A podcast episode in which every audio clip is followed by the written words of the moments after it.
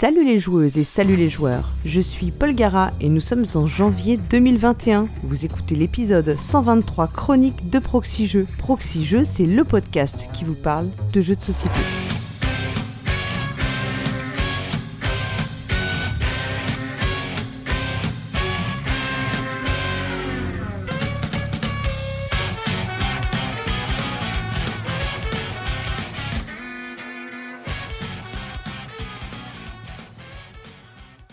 Il était une fois, dans le royaume de Proxy un roi, que dis-je, un empereur, qui était fan de Race for the Galaxy.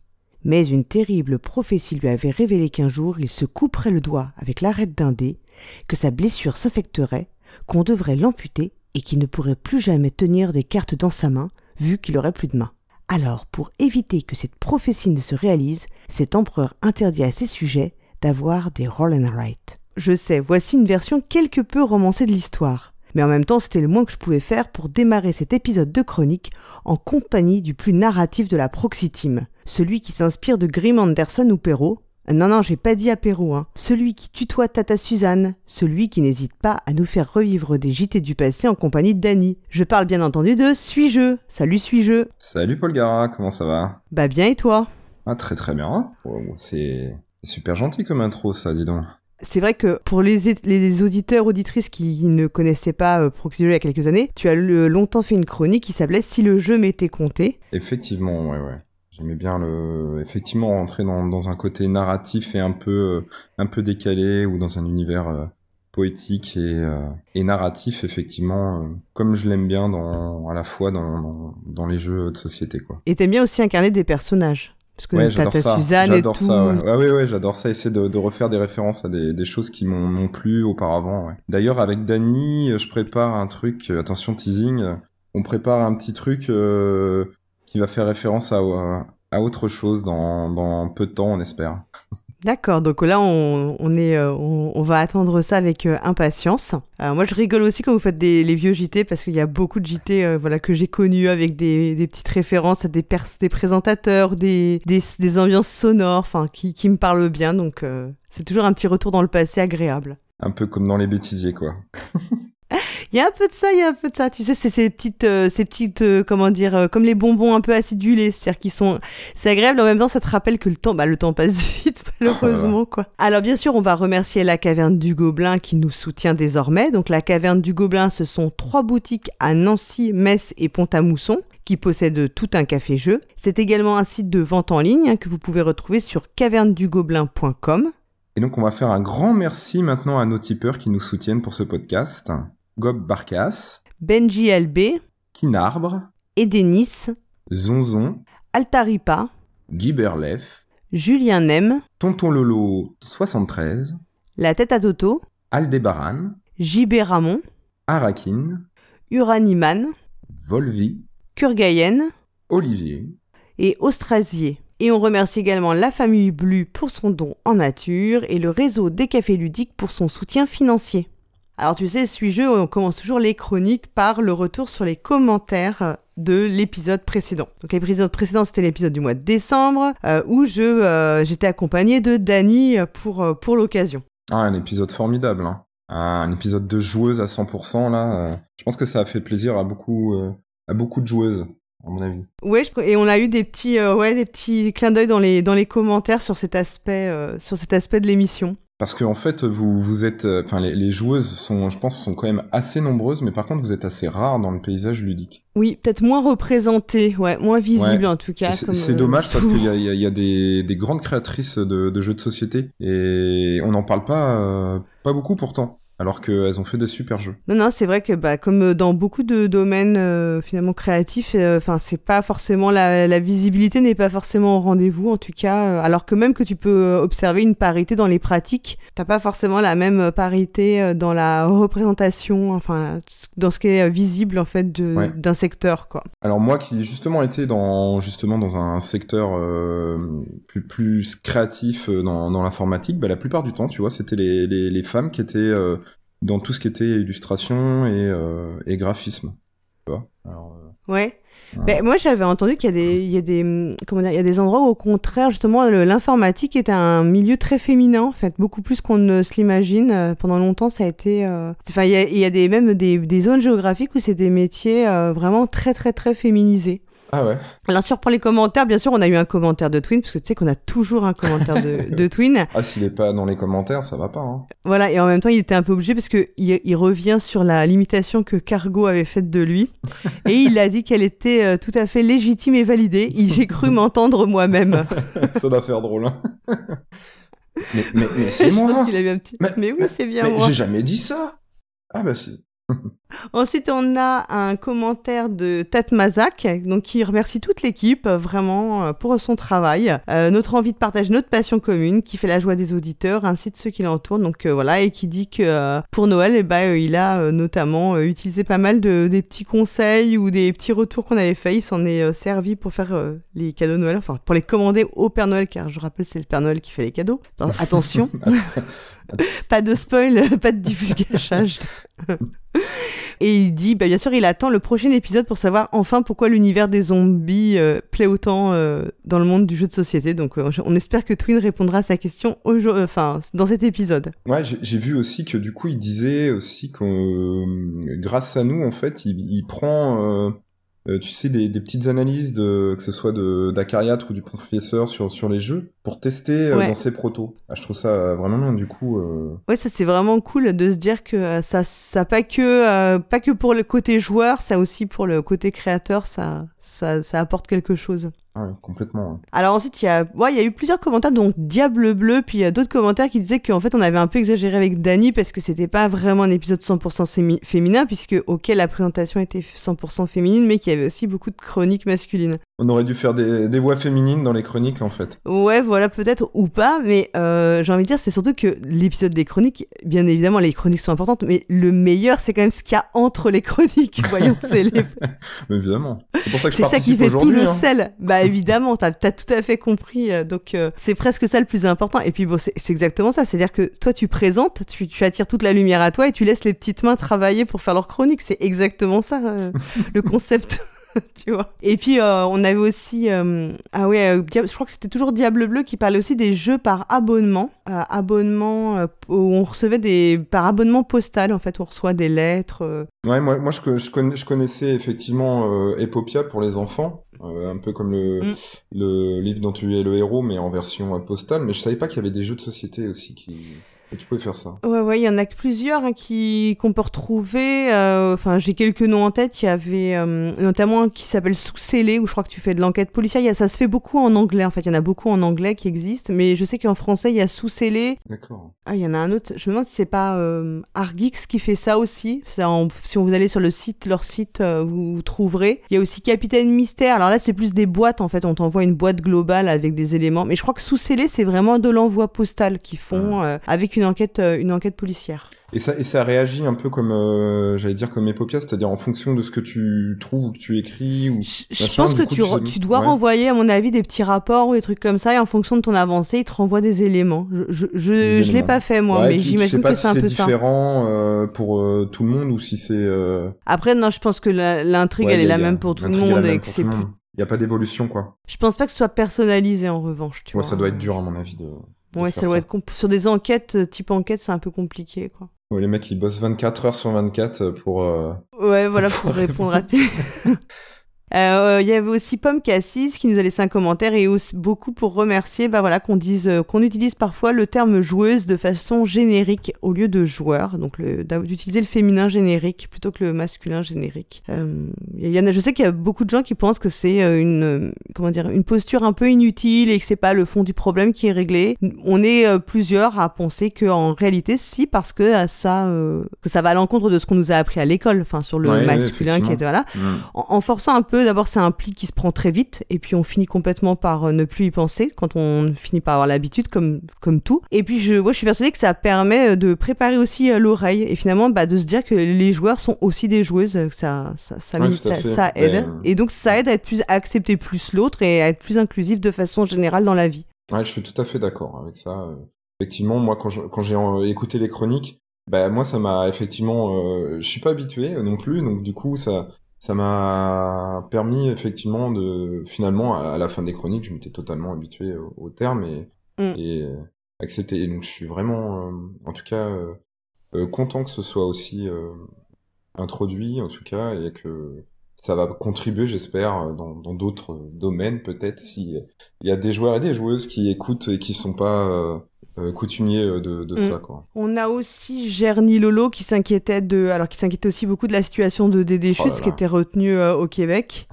Qu'est-ce qu'il demandait ce qu'il pouvait, on pouvait faire pour aider donc Dédé et bien sûr Cyrus a, a dit qu'on avait une demande de rançon donc il faudrait 5000 euros de Tipeee pour qu'on puisse le relâcher, mais on n'a pas encore les 5000 Non, puis en fait j'ai l'impression, voilà, c'est Dédé on a conclu qu'on voulait pas payer la rançon pour lui, donc donc faut vraiment donc déjà vous pouvez quand même contribuer au Tipeee, ça pourrait aider. Mais euh, on verra tout à l'heure si on a eu des nouvelles, euh, des nouvelles plus, fraîches de Dédé.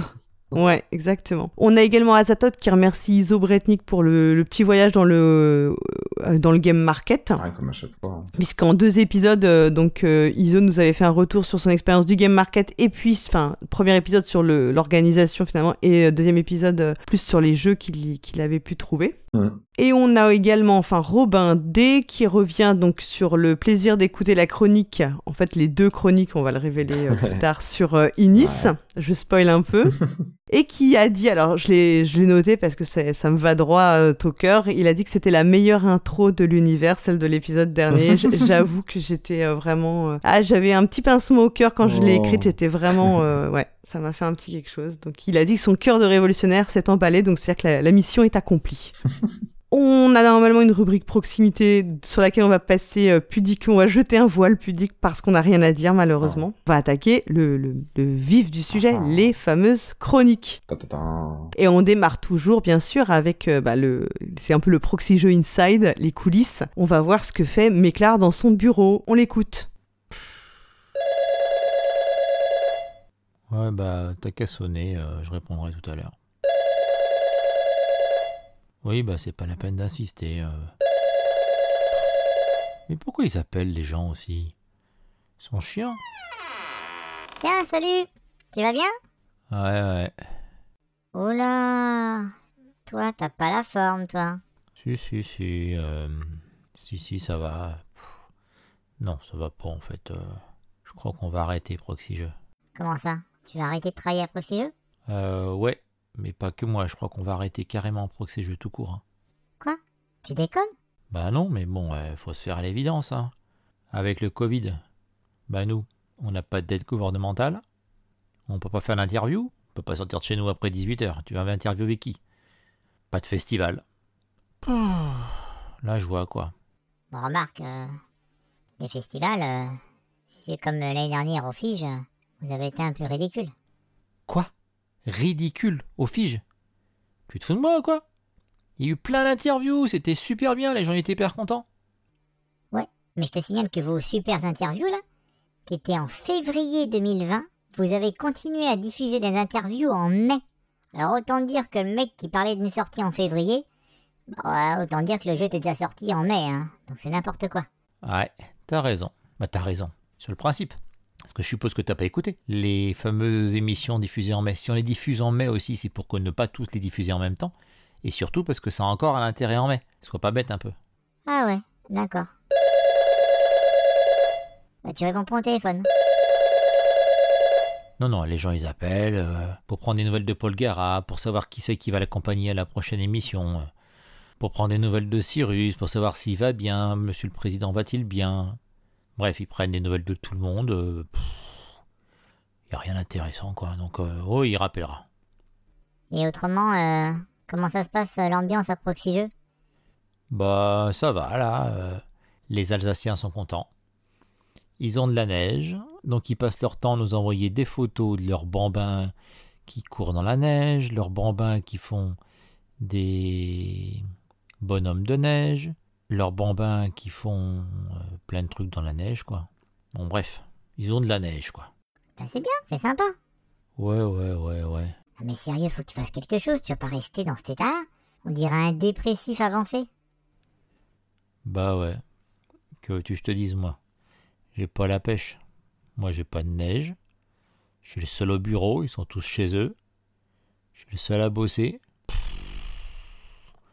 Moi, je pensais qu'à Proxy Jeux, il y avait une super ambiance, tu vois. Mais vu qu'ils sont tous chez eux, bah l'ambiance, elle est chez eux, quoi. Attends, j'ai découvert que vous aviez une chaîne YouTube. Bah, tu nous prends pour qui? Bien sûr que oui, on a une chaîne YouTube. On sert notamment pour les rediffs de Twitch. Quoi? Vous êtes sur Twitch? Bah oui, on est partout. Hein. Twitter, Facebook, Twitch, YouTube. Les podcasts, bien sûr, parce que c'est quand même notre cœur de métier. On est en train de développer une marque de carte d'anniversaire. Tu sais, quand tu ouvres la carte d'anniversaire, au lieu d'avoir une chanson débile, et bah là, t'auras un bout d'une chronique. Non, tu déconnes. Mais oui, je déconne, t'en fais pas, tout va bien, Proxy Jeux. On fait comme on peut, mais on va pas se laisser abattre par un espèce de petit virus et un peu de neige.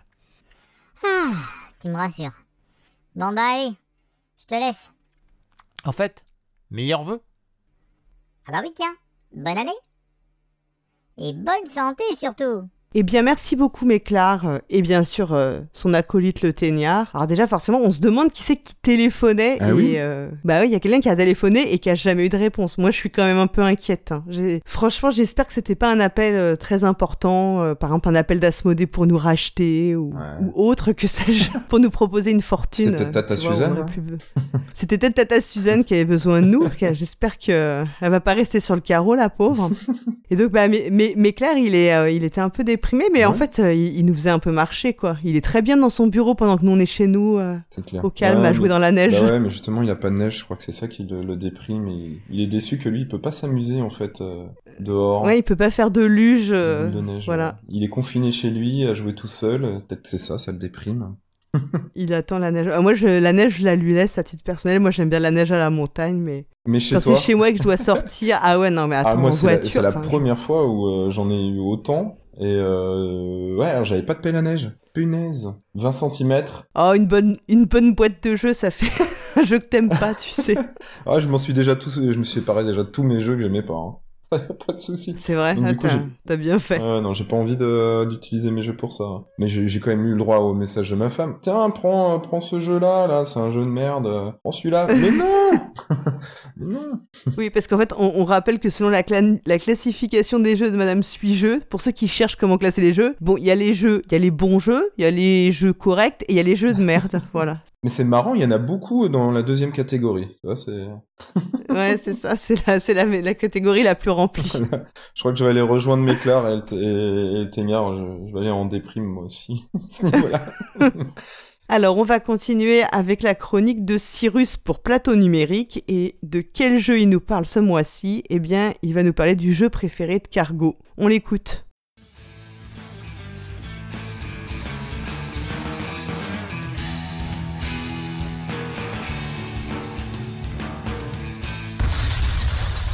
Bonjour les joueuses, bonjour les joueurs. Je suis Cyrus et je vous souhaite la bienvenue dans ce monde numérique, néanmoins peuplé de nombreuses petites créatures, puisque nous allons parler de Root dans cet épisode. Vous ne connaissez pas Root Je vais vous faire un rapide topo. Root est un jeu paru en 2008 chez Leader Games après une campagne Kickstarter à succès réalisée en 2017. La campagne avait en effet levé plus de 600 000 dollars. Root est l'œuvre de Colwell et le jeu est illustré par Kyle Ferrin. C'est un jeu pour 2 à 4 joueurs ah, est-ce que je vous refais la blague de la dernière fois? Euh, Non, parce que ça se joue quand même plutôt à 4, hein, il faut être honnête.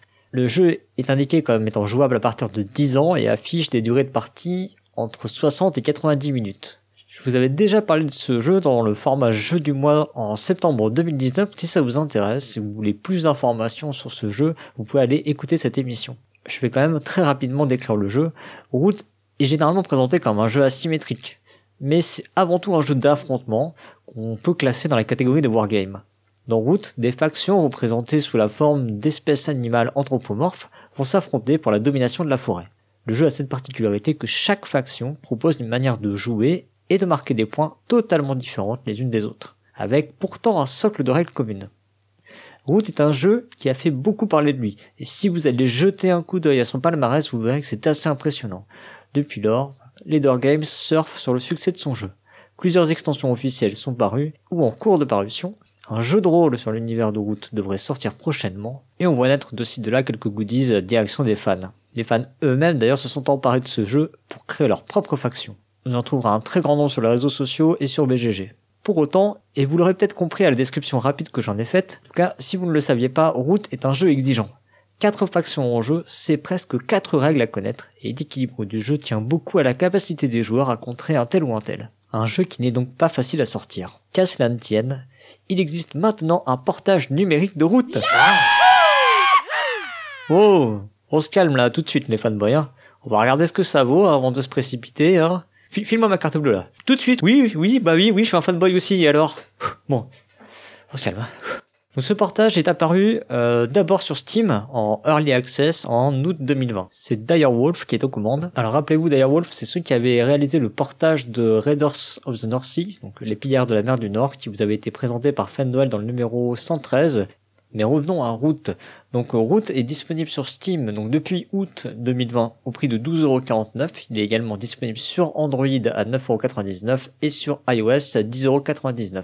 Comme d'habitude, pour ma part, c'est de la version iOS dont je vais vous parler, mais sachez que le jeu est cross-platform, donc on peut jouer avec euh, les gens qui sont sur d'autres supports.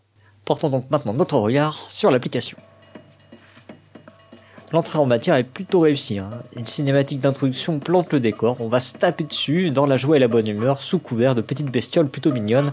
On est vraiment pile dans le thème. La musique dans un style plutôt, je dirais, folk, colle parfaitement à l'univers. A ce petit côté joyeux, champêtre, un peu enlevé, euh, qui colle bien avec cette idée euh, que Root a réussi à alléger ces thèmes que peuvent avoir les wargames. Les animations sont plutôt réussies, dans un style qui mêle la 3D et le motion design 2D, même si les personnages manquent parfois un peu d'expression. En tout cas, comme je vous disais, on retrouve bien l'esprit du jeu.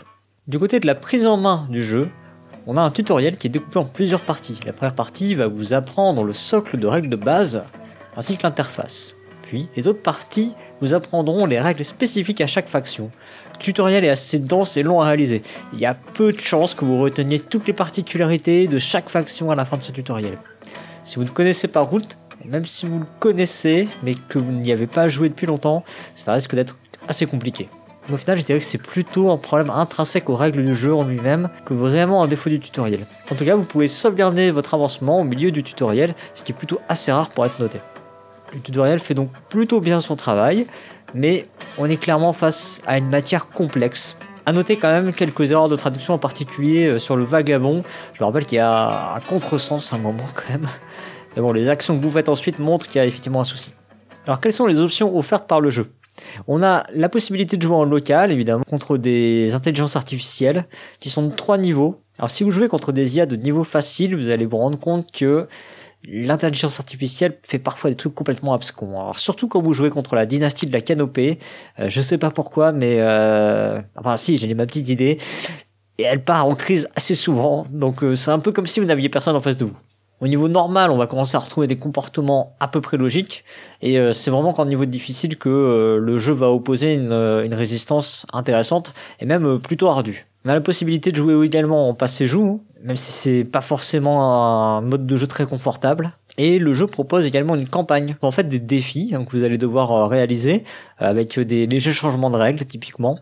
Et puis différents niveaux, c'est-à-dire quand vous avez passé le premier euh, niveau d'un défi, bah, vous avez un deuxième niveau qui s'enchaîne, ainsi de suite. Le reproche que je vais faire à ce mode, c'est qu'il y a beaucoup de configurations qui sont proposées à 3 joueurs et pas à 4 joueurs. Or, je vous rappelle, c'est la seule configuration valable à route. Évidemment, on peut aussi jouer en ligne. Et euh, je pense que c'est un des gros intérêts du jeu. Pour ça, il va falloir se créer un compte chez Direwolf. Et vous allez alors pouvoir euh, rejoindre des parties qui ont été créées ou créer vous-même des parties. Quand on va créer des parties, on va avoir accès à certaines options. disons qu'on va trouver l'essentiel de ce qu'on attend. Euh, on va pouvoir donc ajouter des intelligences artificielles avec nous. On peut paramétrer le temps qui sera accordé à chaque joueur pour jouer son coup. Alors, on a le choix qu'entre deux options, hein, 3 minutes et 3 jours. Ça, c'est un peu pingre, je trouve, mais au final, ça fait le boulot. C'est plutôt ce dont on a besoin euh, la plupart du temps. Mettre 3 jours, ça peut parfois être un peu juste, si on doit s'absenter longtemps, mais bon, bah, tant pis. On peut également choisir de supprimer des factions, d'interdire certaines factions. Dans le cas peu probable où vous voudriez jouer à moins de 4 joueurs, ah oui, parce que je ne l'ai pas dit, mais pour le moment, le portage ne propose que les factions du jeu de base, à savoir donc la dynastie de la canopée, l'alliance de la forêt, le vagabond et la marquise de chat. Je reviens donc à la création de ma partie.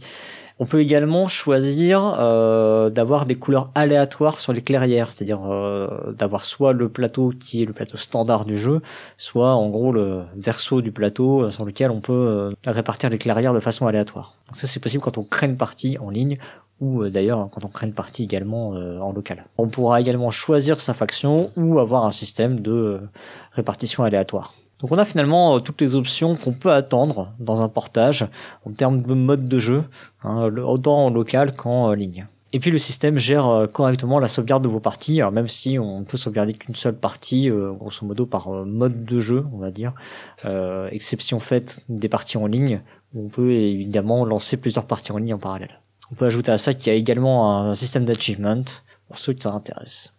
Maintenant, on va jeter un coup d'œil sur l'ergonomie. Et là, on peut se faire un peu plus de soucis, parce qu'on sait que Route, c'est quand même un jeu assez complexe, avec beaucoup d'informations, surtout dû au fait que les factions soient asymétriques. Et je vais pas vous cacher, la lisibilité des paramètres laisse quand même à désirer. Un exemple, l'accès aux cartes qui ont été fabriquées par les joueurs euh, est assez complexe. Il faut aller dans le tableau euh, des joueurs, puis euh, cliquer en restant appuyé sur les cartes en question pour voir ce qu'elles peuvent conférer comme bonus. Il y a beaucoup de choses comme ça en fait qui auraient peut-être pu être mises en mode indicateur sur les vignettes des différentes factions pour montrer que au moins elles ont quelque chose ou elles n'ont pas quelque chose, ce qui est déjà une première information, et ensuite peut-être pouvoir cliquer sur ces indicateurs pour accéder aux, différentes informations. En l'état, il faut souvent se référer au plateau des différents joueurs, qui fait qu'il faut ouvrir un nouvel écran, puis ensuite euh, bah, aller chercher son information à l'intérieur, et parfois en devant faire un autre clic. Pourtant, on voit bien que les développeurs ont eu cette idée d'afficher des choses au niveau des vignettes des différents joueurs, puisque en fonction de la faction que vous allez jouer, certaines informations euh, vont s'afficher euh, au niveau de ces vignettes. Par exemple, si vous jouez le vagabond, vous allez savoir à tout moment quel est votre niveau de relation avec les différentes factions. Donc ces différentes adaptations sont plutôt bien pensées, mais elles me paraissent insuffisantes. La réactivité aussi du jeu est pas toujours optimale. Alors c'est peut-être dû à ma tablette, je sais pas. Toujours est-il que euh, il faut parfois jouer sur le zoom pour réussir à réaliser certaines actions ou insister pas mal de fois. Disons que le repérage du tactile semble laisser à désirer. Et sur le plateau des joueurs, on constate qu'il manque parfois quelques informations, comme par exemple le coût des différents bâtiments de la marquise. En ce qui concerne le plateau de jeu, donc le plateau commun, on est euh, par défaut en vue isométrique 3D, alors ce qui est pas forcément optimal. Hein. À force, vous aurez peut-être compris que c'était pas le type de vue que j'apprécie beaucoup dans les portages. Mais mais mais euh, ils ont prévu également euh, lorsqu'on dézoome au maximum, en fait, on passe dans une vue 2D qui euh, elle est bah, certes un peu plus austère. Hein, du coup, on a on a plus les petites animations, etc. Mais qui est beaucoup plus lisible, qui ressemble finalement à la vue qu'on peut avoir sur le plateau de jeu. Ça, du coup, c'est plutôt bien pensé parce qu'on peut passer d'une vue à l'autre selon ce qu'on cherche à voir. Au registre des bonnes idées également, on a une assistance euh, concernant le contrôle des différentes clairières. Ça c'est plutôt pratique, c'est pas toujours évident évident à analyser dans le jeu. Et là on a un petit repère qui est assez simple. En revanche, on n'a pas la possibilité d'annuler certaines actions. Alors certaines le sont, certaines ne le sont pas. C'est assez bizarre. Alors on peut citer ensuite quelques autres aspects. On a la possibilité par exemple d'accélérer les combats qui peuvent... Euh, bah, effectivement l'animation elle est plutôt sympa mais bon quand vous l'avez vu une ou deux fois, euh, en gros euh, c'est bon vous en avez assez quoi. vous voulez juste avoir le résultat, les dés, tact, très bien. donc ça vous pouvez le faire. Mais vous n'avez pas la possibilité de, en revanche, de ralentir certaines animations qui, à l'inverse, passent un peu vite quand on, joue des parties en asynchrone par exemple. Typiquement les décrets que déclame euh, la dynastie de la canopée, ben voilà c'est une animation qui passe un peu vite et euh, du coup ben, on a souvent besoin de retourner dans le tableau pour vérifier ce qui s'est passé ou retourner dans le log hein, euh, bah, qui existe d'ailleurs et qui est plutôt bien fait. Mais du coup, voilà, bah, ça nous oblige à refaire des, des opérations pour consulter des choses, alors qu'il y a une animation dans le jeu. Voilà, donc vous voyez, il y a quelques petites imperfections comme ça, il y a des choses qui sont plutôt bien faites.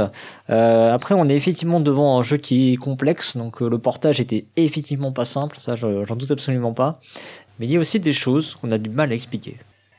L'application va nous permettre euh, d'accéder à un classement, un classement donc général dans lequel on peut aller rechercher ses amis. Effectivement, on peut inviter des amis dans l'application. En fait, ce qui est assez bizarre, c'est qu'en fait, on peut les inviter dans l'application, mais on peut pas les inviter à jouer. On peut pas spécialement discuter non plus avec eux. Euh, voilà, c'est juste on peut euh, lister des amis.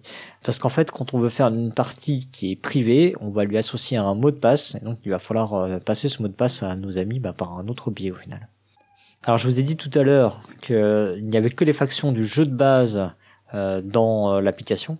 Sachez que une extension est d'ores et déjà disponible. Alors c'est l'extension des automates qui permet de jouer euh, dans un mode coop ou en mode solo hein, contre des automates, donc euh, euh, des du coup des IA mais qui reproduisent l'IA en fait du jeu de société. C'est pas du tout une IA informatique. Cette extension est disponible à 6,99€ sur iOS, 5,99€ sur Android et 4,99€ sur Steam.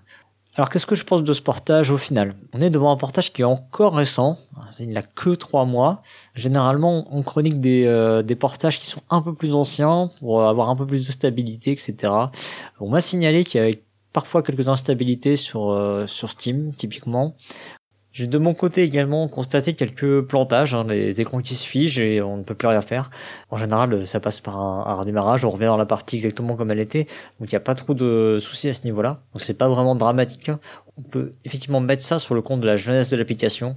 Euh, il faut avouer que bah, on est euh, aujourd'hui dans un contexte où euh, les applications sortent et souvent sont sont pas complètement débuguées. Donc trois mois, ça reste encore un délai assez court. Pour autant, l'application montre quand même des défauts d'ergonomie. Elle a toutes les fonctionnalités qu'il faut. Euh, à ce niveau-là, j'ai pas vraiment de reproche à lui faire. Mais ergonomiquement, à mon sens, elle est quand même perfectible. Il va falloir s'accrocher quand même. Euh, on gagne du temps à jouer sur la tablette, mais finalement, on n'en gagne pas autant que ce qu'on pourrait penser parce que les informations sont assez difficiles à accéder. Du coup, c'est un portage que je vais classer plutôt dans la catégorie des portages à destination des fans du jeu qui euh, sauront passer outre ces défauts. En gros, on n'est pas dans un modèle du genre, hein, comme euh, peut l'être Scrozzy Edges, euh, que j'ai chroniqué il y a quelques temps, mais ce n'est pas non plus un portage qui a été fait à la truelle comme celui qui était vraiment plutôt décevant de Terraforming Mars. On est sur quelque chose qui est acceptable, on voit qu'il y a eu pas mal d'efforts de fait, on peut se dire également que les, on peut se dire également que l'application va évoluer puisqu'elle n'a que trois mois derrière elle. Donc tous les petits bugs devraient être effacés puisqu'on voit qu'il y a du travail qui continue à être fait. L'application est mise à jour régulièrement. Sur les aspects d'ergonomie, bah, on peut s'attendre peut-être à quelques améliorations, mais à mon avis, on n'atteindra pas quelque chose d'idéal. Donc si vous pensez vraiment y jouer régulièrement, ça peut valoir le coup de passer à l'achat. En revanche, si vous comptez faire un achat dans l'optique d'appréhender le jeu et d'apprendre à le connaître, il me semble que ce ne sera pas la meilleure option une partie réalisée en réel avec euh, quelqu'un qui saura bien vous expliquer le jeu vous amènera, je pense, beaucoup moins de frustration et d'incompréhension que, que pourrait amener cette application. Voilà, c'est donc le portage de route. Il me reste à vous dire au revoir, on se retrouve a priori dans deux mois. D'ici là, jouez bien et jouez à 4. Eh bien, merci beaucoup Cyrus. Bon alors je chambrerai Cargo parce qu'en fait Cargo il aime pas du tout route. c'est vrai. oui, parce qu'ils ont fait une, je crois qu'ils ont fait une partie ensemble une fois, et puis euh, et puis ça s'était pas très bien passé pour lui et il l'avait assez mal vécu. Tu y as joué toi déjà? Oui, oui. D'accord. Oui, moi j'aime bien le jeu. Hein. Alors moi j'ai pas encore eu le courage de d'y jouer en fait. D'ailleurs j'ai pas encore réussi à passer le cap de, jouer à un, jeu qui dure aussi longtemps. En fait, le jeu dure pas si longtemps. Hein. C'est juste expliquer. Enfin, c'est juste euh, d'apprendre les règles. Ouais, parce que comme tu as plusieurs euh, manières de jouer, tu mm. dois euh, potentiellement expliquer plusieurs fois les, enfin, plusieurs fois les, règles, même s'il y a des points communs. D'accord. Parce que moi, j'ai le souvenir d'une soirée jeu. J'en fais qu'une par mois généralement et donc du coup, euh, moi ça me gêne de mettre euh, de faire un jeu qui dure 3 euh, heures, je préfère jouer à un maximum de jeux. Et j'en avais déjà joué, je crois, au moins 4 ou 5, et les gens qui s'étaient mis en route, ils étaient encore aux explications de règles. Non mais c'est un jeu où il faut exiger que les gens aient vraiment appris les règles avant de, avant de commencer, parce que sinon tu perds trop Il a eu un tel succès, je pense qu'il doit être très très bien. Mais bon, de ce que de ce qu'on Ah oui, oui, il y a, y a un petit côté, il y a quelque chose de vraiment différent. T'as vraiment une sensation un peu différente par rapport à d'autres jeux quand ils jouent, par rapport à un jeu de... Enfin, je sais pas, à des jeux de gestion, parce que t'as quand, même, as quand même une petite partie de. C'est pas vraiment de gestion, mais t'as quand même un peu de ça, parce que c'est un faux jeu d'affrontement. Ouais. Et donc, euh, t'as quand même une, petite sensation. Euh, ouais, t'as quand même une petite sensation différente. Donc, ça vaut, ça vaut le coup d'être testé. Ok. Bon, par contre, de ce que dit Cyrus, c'est que si on connaît pas, euh, vaut mieux pas se mettre à la version numérique, de ce que j'ai compris. C'est ça que je comprends. Ce qui est dommage, parce qu'en fait, parfois, les versions numériques, ça peut être un, bon, bon moyen d'apprendre le, le BABA du, du jeu en. Enfin, tu vois. En tout cas, pour l'instant, parce qu'il est, il est quand même euh, neuf sur le sur le, la version numérique. Il va sûrement évoluer et peut-être que au final, euh, il sera, il, finalement, il sera très très bien et on pourra s'initier au jeu sans l'avoir quoi au départ quoi. Voilà, il faut, je pense qu'il faut peut-être juste attendre un peu. Parfois, c'est comme il le dit, hein, ça va être euh, débugué, enfin patché, etc. Mm. Donc, euh, ce sera peut-être mieux après quoi. En tout cas, on a bien noté euh, que Cyrus nous a dit plusieurs fois que c'était mieux à 4 donc je je sais pas si c'est Tata Suzanne qui lui a soufflé cette ah, les soirées les soirées à 4 alors mon chou tu joues à route à 4 c'est mieux hein voilà, donc euh, voilà, Cyrus, c'était la petite confidence euh, du président. bon, allez, un peu, on va être un peu plus sérieux maintenant. On va euh, écouter les analyses du pionfesseur. De quoi va-t-il nous parler ce mois-ci?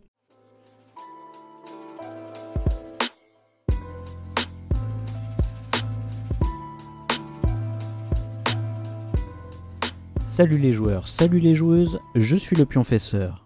Aujourd'hui, j'aimerais vous parler d'un genre de jeu assez dur à définir, mais qui pourtant fait partie du vocabulaire ludique courant. Nous allons parler des jeux de rapidité, de qu'est-ce que c'est et des différentes manières d'aborder ce genre.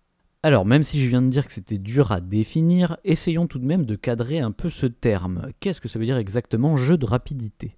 Une définition un peu simpliste qu'on pourrait imaginer, ça serait de dire que ce serait un jeu qui utilise du temps réel. Néanmoins, je pense que les jeux de rapidité sont bien plus spécifiques que ça.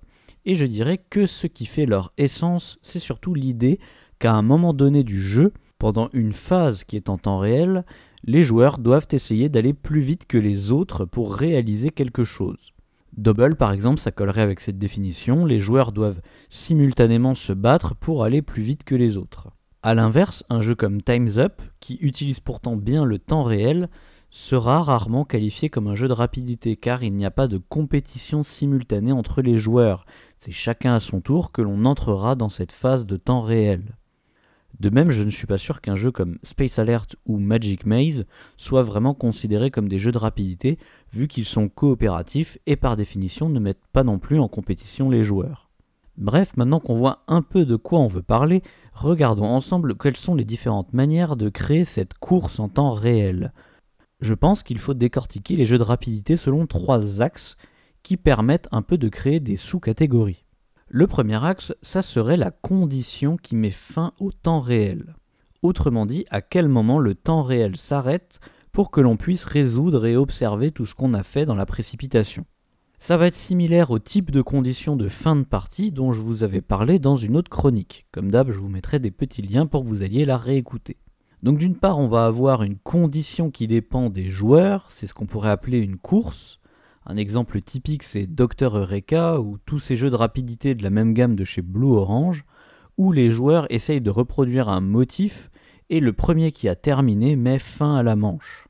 En général, quand il s'agit de course, le joueur qui déclenche la fin de la manche remporte alors tout simplement un point. Et donc la deuxième condition possible dépendrait du jeu et donc pas des joueurs. C'est ce qu'on pourrait appeler un temps réel fixe. Typiquement, c'est quand la manche dure la durée d'un sablier, comme dans Meeple Circus ou dans le très récent Draw and Wall, pour vous citer deux exemples. Ici, on va donc plutôt réaliser quelque chose dans son coin, et lorsqu'un certain temps fixé à l'avance sera écoulé, on passera à une phase de vérification pour voir qui a le mieux réussi. Alors il faut vraiment voir ce premier axe comme une échelle, Certains jeux se positionnent un peu entre ces deux types de conditions, comme par exemple tous ces jeux où la fin de la manche est bien dictée par un joueur qui a terminé, mais qui autorise la durée d'un sablier supplémentaire pour que les autres finissent ce qu'ils ont à faire. On peut citer Galaxy Trucker ou encore Imagicien pour donner deux exemples très opposés. Voilà pour le premier axe. La deuxième piste d'analyse serait la réflexion que demande le jeu. On aurait alors là d'un côté les jeux où la rapidité ne se traduit que par le réflexe, comme dans Jungle Speed ou Bazar Bizarre. Ces jeux jouent sur l'ascenseur émotionnel que provoque le pic de tension que demande le réflexe demandé. Notez bien que j'ai cité ces deux jeux qui nécessitent des réflexes gestuels, mais on peut citer Cache Tomate ou Face de Bouc pour des exemples où le réflexe est uniquement oral. A l'inverse total, on aura les jeux qui demandent analyse, calcul et réflexion, comme dans Set ou Tokyo Train. Ici, le but est plutôt de mettre volontairement les joueurs dans des situations qui nécessiteraient de longs moments de réflexion pour obtenir un résultat ou une solution optimale. Mais le temps réel en est un obstacle. C'est de ce décalage que découlera tout le fun du jeu. Là encore, cet axe doit être vu comme une échelle qui au final définit la durée du temps réel, les jeux de réflexe étant plutôt en tour par tour avec des pics soudains de temps réel, tandis qu'à l'extrême opposé, les jeux d'analyse représentent des phases de temps réel plus longues, mais bien évidemment toujours trop courtes pour qu'on ait le temps de tout faire correctement. Et enfin, le dernier axe de réflexion, le niveau de frénésie. J'entends par là qu'il faudrait observer une troisième échelle qui mesurerait à quel point le jeu vous fait faire des mouvements ou non. Ainsi, un jeu comme Ligretto peut être considéré comme très frénétique car pendant toute la durée du temps réel, vous êtes sans cesse en train de piocher et jouer des cartes. A l'inverse total, Ricochet Robot est le moins frénétique du monde puisque vous n'avez pas le moindre mouvement à faire, toute l'analyse se fait dans votre tête. Et c'est parti donc pour une conclusion. Le terme jeu de rapidité est un terme un peu flou, mais qui a néanmoins une certaine beauté, je trouve, puisqu'il n'existe, il me semble, que dans notre langue. Il désigne une subtilité dans les jeux en temps réel qui utilise une compétition entre les joueurs pour les forcer à être plus rapides que les autres.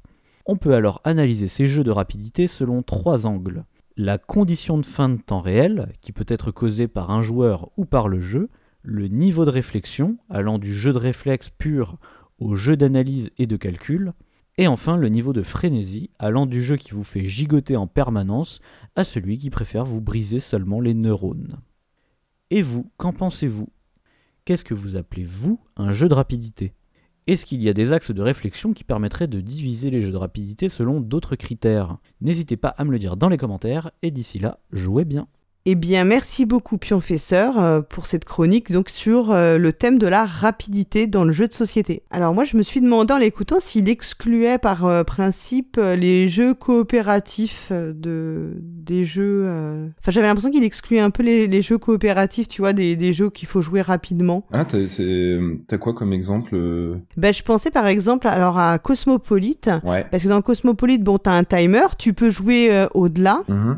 Mais simplement, je pense que tu fais moins de points, plus tu vas aller vite à servir tes tables, plus tu, tu marques de mmh, points quand même. Je dis, il y a quand même un élément de, rapidité euh, dans le jeu. Je pense qu'il y a aussi peut-être, enfin, je, je sais pas si, si du coup euh, il excluait de par principe, mais il était, il parlait beaucoup de compé de jeux compétitifs. Donc, euh... à un moment donné, euh, il parlait quand même de du jeu, si je me trompe pas, euh, du fait que la partie euh, soit s'arrête par, euh, par un, timer, ou alors même se, peut se continuer avec un timer pour les autres, comme tu peux le faire avec Magicien ou machin. Mais c'est vrai qu'il n'a pas parlé de jeux, en tout cas, qui, qui sont peut-être plus longs sur, sur la partie, mais dont la rapidité au cours du jeu est, nécessaire, comme tu le dis, pour, euh, pour Cosmopolite, par exemple, effectivement. Parce qu'en fait, c'est vrai que ça t'empêchera pas de gagner, mais c'est vrai que tu vas faire un, un scoring euh, qui sera euh, plus, enfin, voilà, plus intéressant, quoi, enfin, plus, plus, plus élevé. Voilà, mais. Donc. Et moi, quand on me dit effectivement un jeu de rapidité, je pense tout de suite à, à Jungle Speed. C'est un jeu compétitif. qui, qui dure de,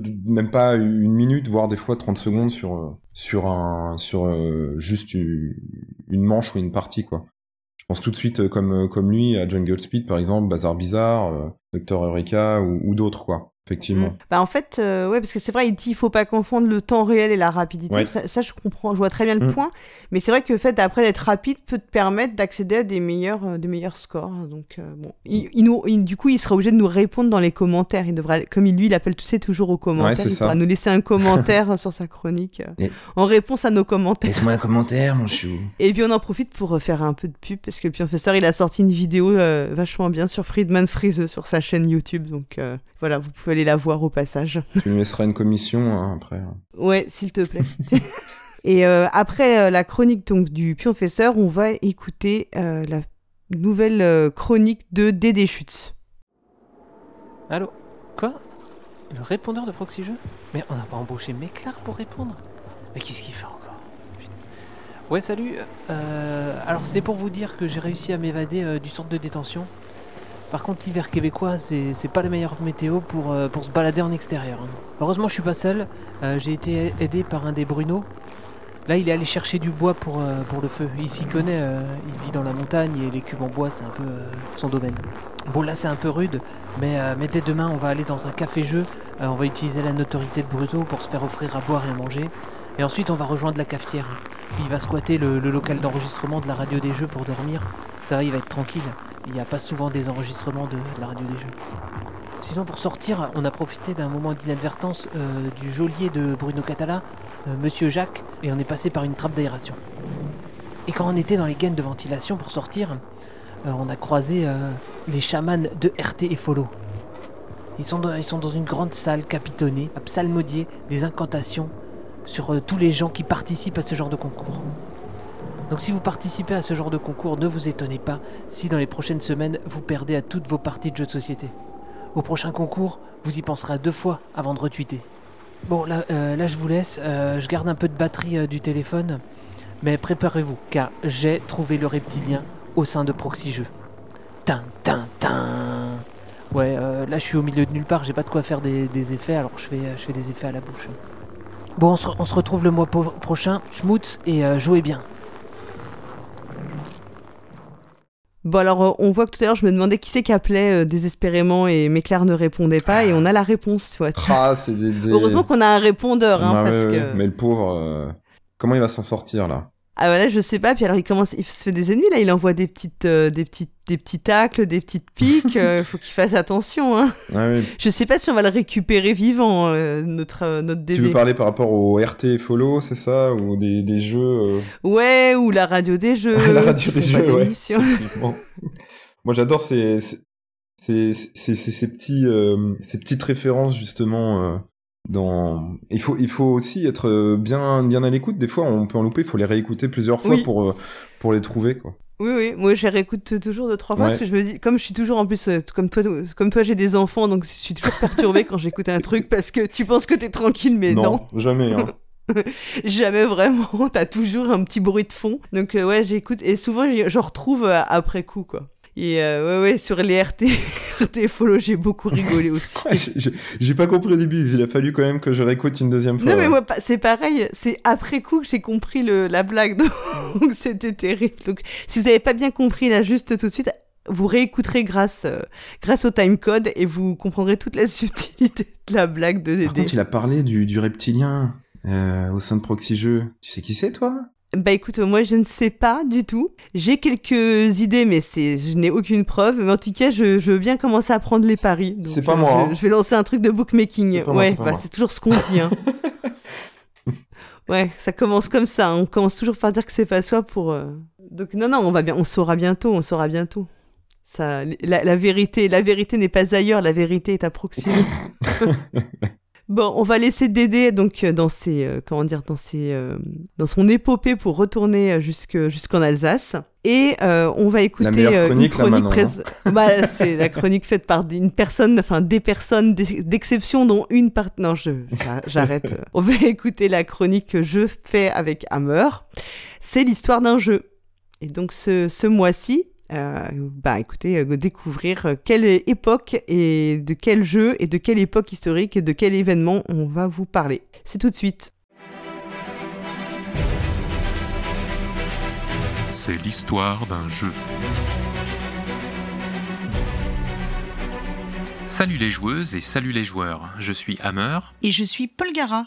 Bienvenue dans ce nouvel épisode de C'est l'histoire d'un jeu. Alors après l'Allemagne médiévale et les États-Unis des années 70, nous vous proposons un petit retour en Europe dans un pays bien proche et pourtant si loin désormais de nous. Et oui, que diriez-vous d'une balade anglaise, que dis-je londonienne, à l'époque moderne, histoire de faire un peu de tourisme dans cet épisode.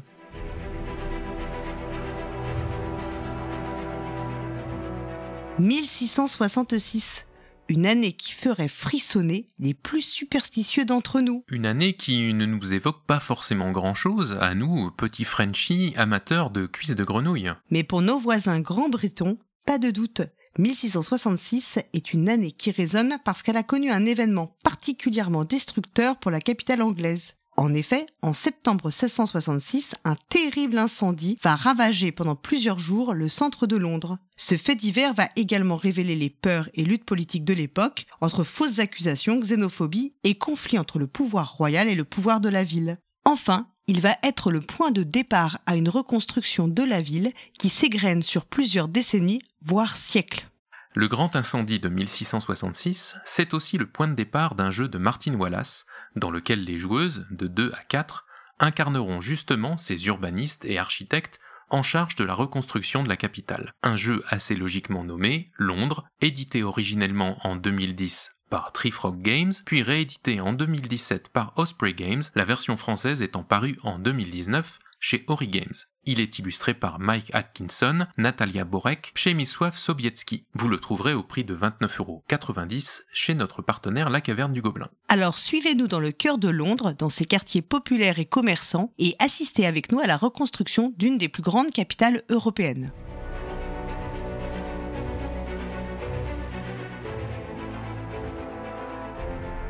Le dimanche 2 septembre 1666, le feu démarre, un peu après minuit, dans une boulangerie de Pudding Lane, dont le propriétaire est Thomas Fariner. L'incendie, probablement au départ une étincelle qui serait tombée sur une botte de paille, se déplace vers l'ouest de la cité et prend vite beaucoup d'ampleur. Alors que le roi Charles II ordonne la mise en place d'un coupe-feu et donc la destruction des maisons, le lord de mer, Thomas Bloodworth, qui a tout pouvoir dans la cité, refuse d'utiliser cette technique. Et oui, il avait peur des futures plaintes des propriétaires. Il juge alors l'incendie mineur. Le coupe-feu est finalement mis en place, mais un vent violent s'est levé. De plus, les démolitions sont devenues impossibles, car les rues sont désormais bloquées par la population qui fuit, emportant ses meubles. L'incendie devient hors de contrôle. Lundi 3 septembre, l'incendie se propage. Seule la rive sud est épargnée grâce à la Tamise. Le vent ramène les flammes au cœur de la city où se trouve le Royal Exchange, c'est-à-dire la bourse et le plus grand centre commercial de la ville.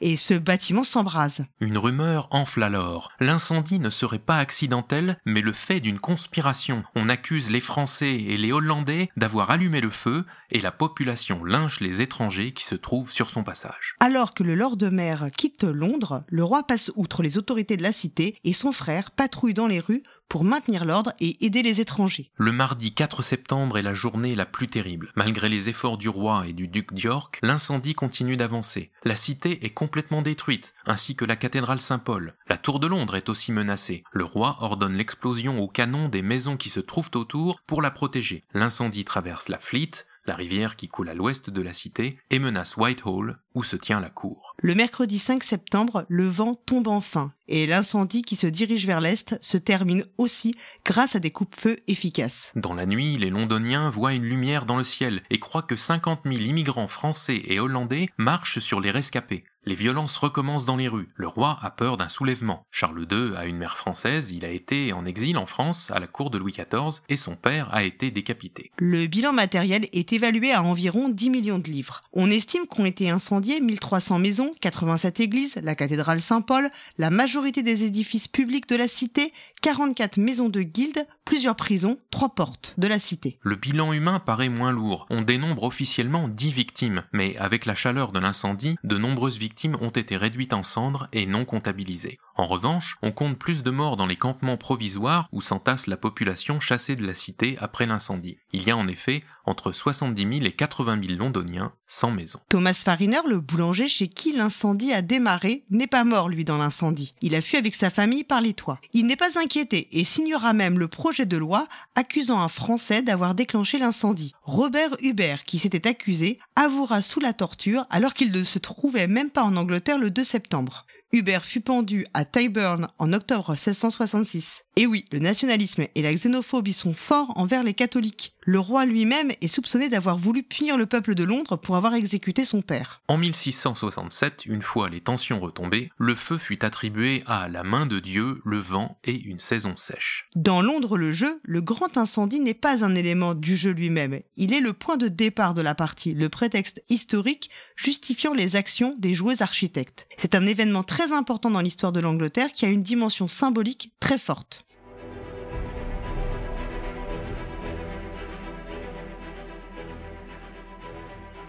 Le jeu Londres propose trois époques de jeu figurées par trois paquets de cartes, car en réalité la reconstruction s'est étendue de la fin du XVIIe siècle à la fin du XIXe siècle. Ces cartes représentent des bâtiments, des monuments, des constructions ou encore des commerçants, des artisans, des guildes. Ces cartes que l'on a en main sont les projets urbains que l'on choisit de développer. La reconstruction s'amorce quant à elle avec le Rebuilding of London Act 1666 adopté en février 67 pour établir les règles à respecter dans la construction des bâtiments. Plusieurs plans sont proposés. Certains auraient voulu que Londres devienne un centre urbain magnifique avec de larges places, de larges avenues, comme le plan conçu par John Evelyn ou celui de Christopher Wren. C'était une réorganisation radicale de la ville. Cette grille sera d'ailleurs adoptée par exemple à Philadelphie. Mais beaucoup d'artisans ont quitté la ville et il faut aller vite pour les reloger. De plus, la reconstruction était financée par des intérêts privés impatients. En octobre 1666, le roi et la ville ont nommé des commissaires, dont Christopher Wren, pour surveiller le respect des nouvelles règles de construction. Largeur des rues, maisons en briques, en pierre, hauteur réduite des maisons, épaisseur des murs, utilisation du chêne qui brûle moins vite, balcons pour faciliter le sauvetage,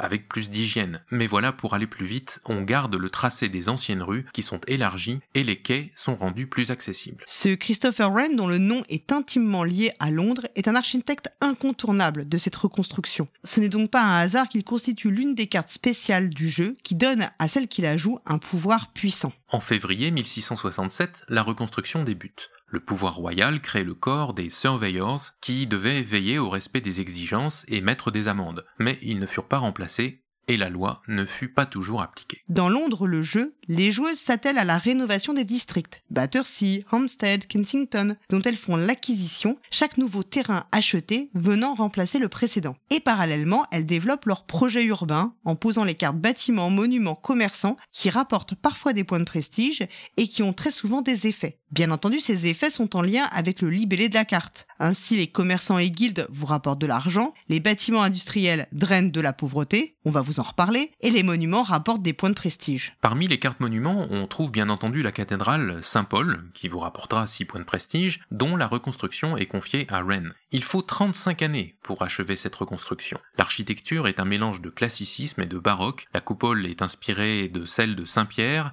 et des Invalides. Cette coupole est une vraie prouesse avec notamment une galerie des murmures, les mots chuchotés s'entendent sur le côté opposé à 34 mètres, Wren, ayant vécu jusqu'à 91 ans, put donc voir son œuvre terminée. Rapporte également 4 points de victoire le monument commémoratif érigé là encore par Wren près de Pudding Lane à l'initiative du roi. En 1668, les accusations portées contre les catholiques, que l'on appelle également papistes, y sont gravées et elles ne disparaîtront qu'en 1830. Vos projets urbains, vous pouvez en développer autant que vous le souhaitez. Vous pouvez les empiler sur vos anciens projets ou encore créer de nouvelles piles. Plus vous aurez de piles, plus vous pourrez tirer les bénéfices de ces projets lorsque vous les activez. Mais attention, à trop mener de projets en parallèle, vous vous exposez à augmenter la pauvreté dans vos districts.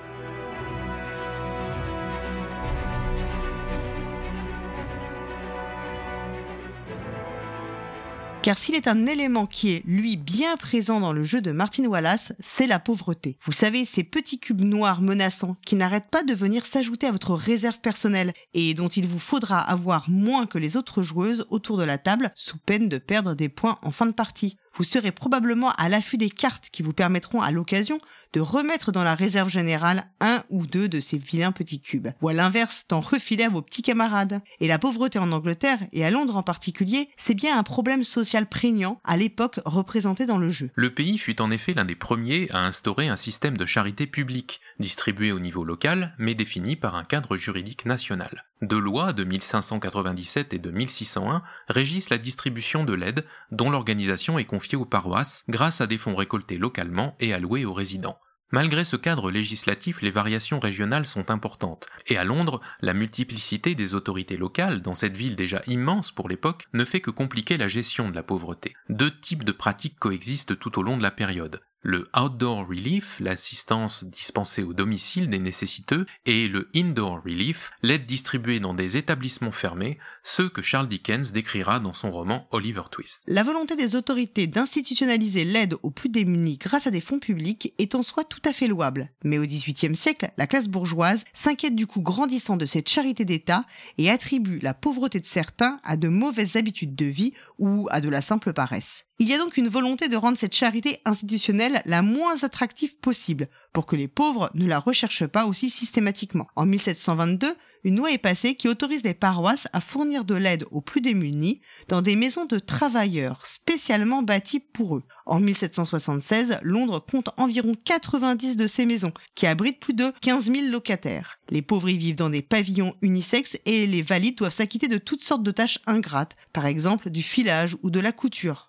La vie dans les maisons de travail varie énormément d'une paroisse à l'autre. Certaines sont propres et sont des refuges confortables pour les pauvres. Beaucoup procurent de l'éducation, prennent soin de la santé de leurs pensionnaires et leur fournissent des vêtements. Mais d'autres sont des endroits noirs et sinistres, souvent désespérément surpeuplés. Les résidents sont obligés de porter des uniformes spéciaux ou des badges indiquant leur statut déshonorant. Beaucoup de personnes y contractent des maladies et y meurent pour être ensuite enterrées anonymement dans des fosses communes. Dans les années 1750, Jonas Hanway, écrivain et philanthrope anglais, enquête sur ces maisons et découvre que le taux de décès des enfants dans les maisons de travail londoniennes est de 90%. Certains pauvres préféraient mourir de faim dans la rue plutôt que d'être enfermés dans ces endroits lugubres. En tout cas, ces maisons de travailleurs sont bel et bien présentes dans le jeu de Martin Wallace, au travers des cartes éponymes, dont l'effet sans surprise est de vous débarrasser de plusieurs cubes de pauvreté, même si la réalité historique tente à dire que ces maisons avaient parfois pour but de seulement confiner la pauvreté dans des endroits fermés, puisque la mendicité et le vagabondage ont été combattus avec sévérité pendant la période historique dans laquelle nous plonge le jeu. Bien sûr, ce ne sont pas les seules cartes qui vous permettront de faire baisser votre pauvreté. Beaucoup d'autres cartes représentent surtout le progrès technique et les améliorations de la salubrité publique, qui sans doute ont un effet bénéfique, mais indirect sur la pauvreté. En vrac est par exemple le cimetière de Highgate, ouvert en 1839 et destiné à lutter contre la propagation des maladies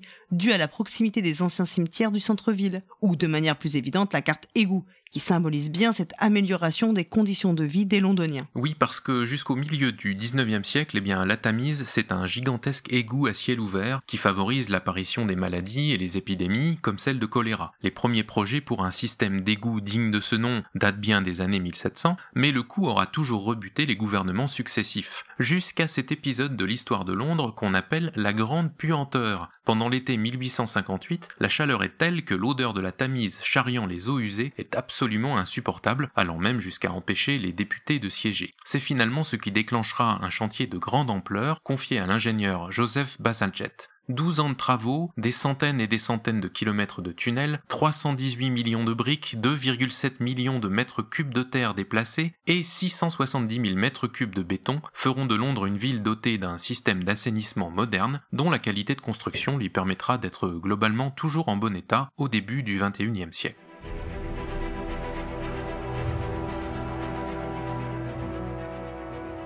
Comme souvent dans ses jeux, Martin Wallace montre donc dans Londres son amour pour les contextes historiques et les moteurs économiques. Car si nous n'avons pas eu le temps de vous en parler, sachez que dans Londres, il vous faudra aussi trouver comment gagner de l'argent, car la reconstruction d'une aussi grande ville, ça n'est pas gratuit. L'histoire transpire surtout par les superbes illustrations des cartes du jeu plutôt que par les mécaniques mises en œuvre. Mais comme on l'a dit, la période décrite s'étale sur un grand nombre de décennies et une grande échelle, et chacune des cartes peut représenter des projets de grande ampleur. Toujours est-il que Londres vous propose de revivre une partie de l'histoire de cette grande ville d'Europe et d'être des architectes efficaces en sachant gérer votre main de cartes et surtout en trouvant le bon timing. Si vous y arrivez, vous aurez la satisfaction d'engranger des points de prestige qui vous mèneront peut-être à la victoire.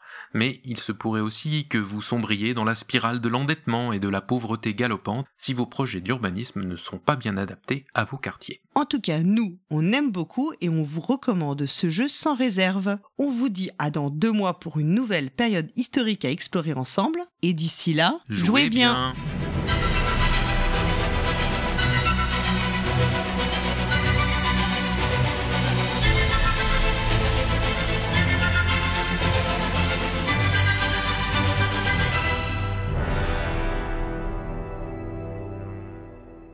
J'allais dire, eh bien merci Paul Gara, quand même, je ah, vais pas je, vais le faire si tu veux. Eh bien merci Paul Gara et Hammer pour cette chronique historique sur un jeu euh, magnifique de Martin Wallace, donc Londres. Et alors on, on s'était pas, on n'y avait pas pensé, mais c'est fort parce qu'on a, on a choisi ce, le jeu sans, en même temps que le intervient le Brexit officiellement, donc je trouve c'est génial. Vous êtes vraiment euh, à l'affût de l'info. vous êtes de vrais journalistes en fait, au final. Hein. Mais oui, parce qu'il y, y, a deux mois, on avait fait le Watergate, c'était le mois des élections américaines ah on avait fait euh, Ansato Donica au moment où, il sort, où sortait la Big Box. Moi, je dis, il y a vraiment. On a, soit vous êtes vraiment de vrais journalistes, soit vous êtes, euh, euh, comment on dit là, vous, êtes des médiums. Des... Voilà, c'est ça, des médiums. Euh, donc, vous pouvez vous reconvertir en fait, je pense maintenant. Alors, on va éviter de faire un jeu sur la peste parce que je pense qu'en termes de, de tu vois, franchement, ça va, on a notre lot. Hein, ouais, Mais en tout cas, moi, je, je, je trouve votre chronique, elle est vraiment géniale parce que moi ça me fait penser, bon, je pense que vous en avez peut-être déjà dit euh, avant, mais je me rappelle plus.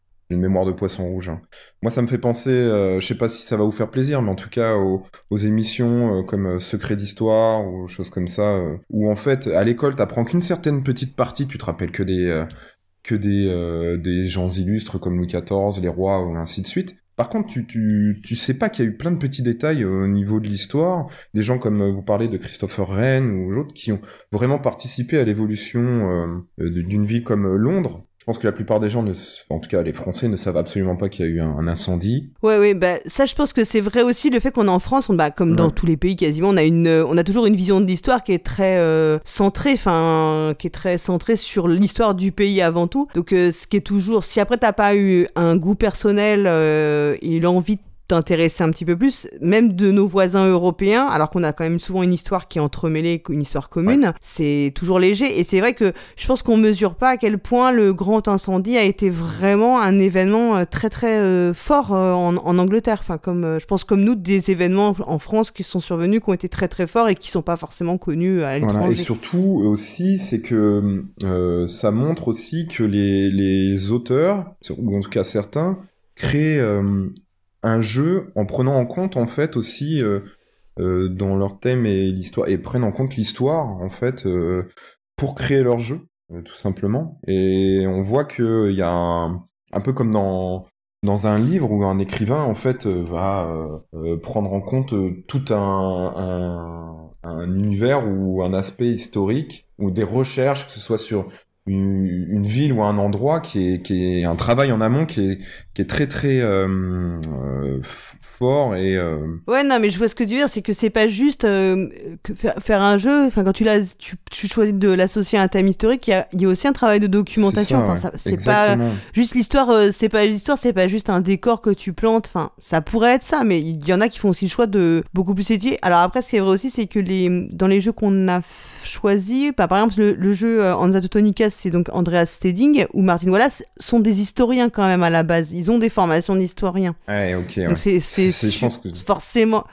ça joue. Du coup, ils le, c'est des choses qu'ils réutilisent. Ils ont forcément une vision qui est plus peut-être plus poussée que euh, si t'as une autre formation, ce qui est normal. Hein. Enfin, on peut pas être spécialiste dans tout de toute façon. Donc. Euh. C'est vrai qu'après, ça peut être aussi un thème qui te qui déclenche euh, qui déclenche un jeu. Hein. Ouais, ouais, tout à euh, fait. je, sais que euh, le jeu Shakespeare de Hervé Rigal, bah, Hervé Rigal nous avait expliqué que en fait, c'est parce qu'il a une amie qui avait qui lui avait dit bah fais-moi un jeu, allez invente un jeu sur le thème du théâtre. Ah. Et c'est comme ça que le, ouais, le jeu était, était né en fait. Pas, c'était pas la mécanique qui avait induit le thème, il était vraiment parti du thème et puis, euh, alors du thème du théâtre, hein, pas de Shakespeare, ça c'était venu dans un second temps, mais il y avait quand même le, le thème qui était venu, euh, voilà, qui avait été, qui était quand même venu en premier quoi. Alors on va continuer dans les chroniques avec la chronique de la cariatre, donc euh, qui nous parle depuis le début de l'année toujours d'une d'une émotion qu'on peut éprouver dans le, dans le monde ludique, en jouant, ou d'ailleurs ça peut être même plus large que simplement dans la partie. Et donc ce mois-ci, de quoi va-t-il nous parler? On l'écoute tout de suite. Ludo Incognito. Le jeu dans tous ses états. Salut les joueuses et salut les joueurs. C'est l'Acariâtre au micro. Dans cette chronique, je décortique chaque mois une émotion provoquée par le jeu de société. Pour ce cinquième épisode, on va parler de connivence. Pourquoi et comment le jeu nous rend complices? Complices de quoi exactement? Et qu'est-ce que ça apporte au jeu? Autant de questions auxquelles je vais tenter de répondre ici. Accrochez-vous. C'est parti Mais avant d'aller plus loin, de quoi parle-t-on exactement? De la sensation de connivence. Une entente implicite, un secret partagé, un sentiment de synchronisation avec les autres joueuses. On pourrait aussi parler de complicité, mais sans culpabilité aucune. J'ai particulièrement en tête les regards entendus, les intérêts qui convergent sans avoir besoin de les verbaliser, le sentiment de faire partie d'une seule et même équipe. Mais quel rapport avec le jeu? Vous connaissez le topo, on commence par quelques exemples. À Anabi, je pose ma carte avec un petit frisson d'angoisse. Mais c'est bon Le premier fait d'artifice est complété. On pousse un soupir de soulagement collectif. On s'était bien compris. À Decrypto, j'échange un sourire entendu avec Louise. Impossible que nos adversaires comprennent cette référence. Les pauvres. À Feelings, je suis un peu surpris et quelque part touché par l'émotion choisie par Alphonse. Je ne pensais sincèrement pas qu'il se livrerait ainsi. Ça sent le vécu, non? Mais alors, pourquoi une telle présence du sentiment de connivence au sein du jeu? La partie de jeu constitue son petit monde à soi, en marge du monde réel. On parle de cercle ludique, même si l'idée que le jeu et la vie n'aient pas d'impact l'un sur l'autre est un cliché erroné. Dans le temps et l'espace d'une partie, les joueuses ont convenu de respecter les règles, de jouer le jeu. Elles sont donc les participantes d'une éphémère société secrète, avec ses rituels bizarres et incompréhensibles pour quiconque n'est pas intronisé. Le jeu, la partie de jeu sont ainsi un objet qu'elles sont les seules à partager, l'essence même de la connivence. Dans une chronique de la saison dernière, j'avais évoqué les travaux de Brenda Brathwaite, conceptrice de jeux vidéo et autrice d'une série de jeux de société expérimentaux, dont le célèbre Train. Pour Brenda Romero, comme elle s'appelle désormais, le jeu de société est le médium le plus adapté pour questionner les mécanismes de la complicité. Car dans le jeu de société, selon elle, les joueuses doivent volontairement se soumettre aux règles, et si ces règles sont floues, les joueuses vont devoir les interpréter, les compléter, se rendant ainsi co-autrices, et donc complices, de la partie de jeu. Contrairement à d'autres formes narratives, comme le livre ou le film où la complicité du spectateur ne peut être que passive, et franchement, est-ce encore de la complicité dans ce cas? Et contrairement aux jeux vidéo, qui accordent par essence beaucoup moins de marge de liberté aux joueuses sur l'application des règles de jeu. Autrement dit, le caractère actif et même moteur des joueuses dans le jeu de société encourage la complicité. Le dispositif même du jeu de société favorise la connivence par un fait tout simple. Les joueuses se voient.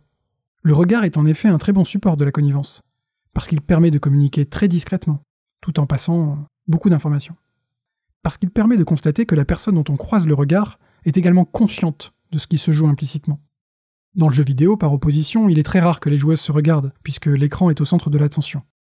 La complicité peut cependant s'exprimer par d'autres moyens, à l'oral par exemple, ou plus mécaniquement quand les joueuses se connaissent suffisamment pour automatiquement synchroniser leurs actions de jeu. Mais je persiste à croire que c'est bien le jeu de société qui est le plus riche sur cet aspect. Cependant, il faut bien avouer que la connivence du jeu reste un peu cantonnée à celui-ci. On peut vivre un moment complice avec des parfaits inconnus autour d'une table de jeu dans un festival. Mais ce sentiment s'évanouira sitôt la partie terminée, ou presque. Mais pendant la partie, quelle force plus largement que la partie, on peut imaginer d'autres relations de connivence. Celle qui unit tout simplement les passionnés de jeu, par exemple, unis par un jargon et des références communes. Dans les films ou les livres, il arrive fréquemment que l'autrice titille la connivence de son public, en glissant des références par exemple. Mais le jeu est une forme d'art où l'autrice est particulièrement invisible.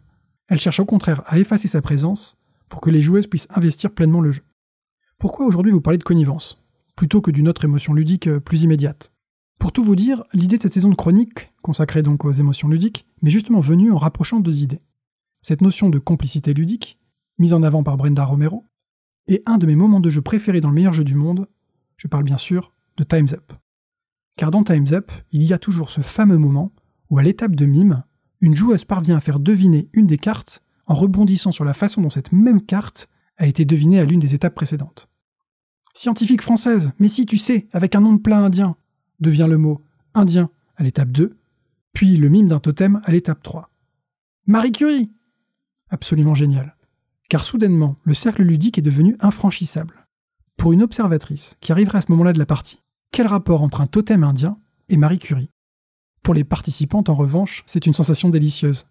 Parce qu'il a fallu faire preuve d'ingéniosité, mais aussi surtout parce que ce moment partagé a consolidé le groupe, lui a donné corps, autour d'une construction commune, cela donne donc l'impression de vivre un moment unique, privilégié. L'appartenance au groupe est un ressort social fondamental, et le jeu de société n'a jamais fait autant office de mini-société.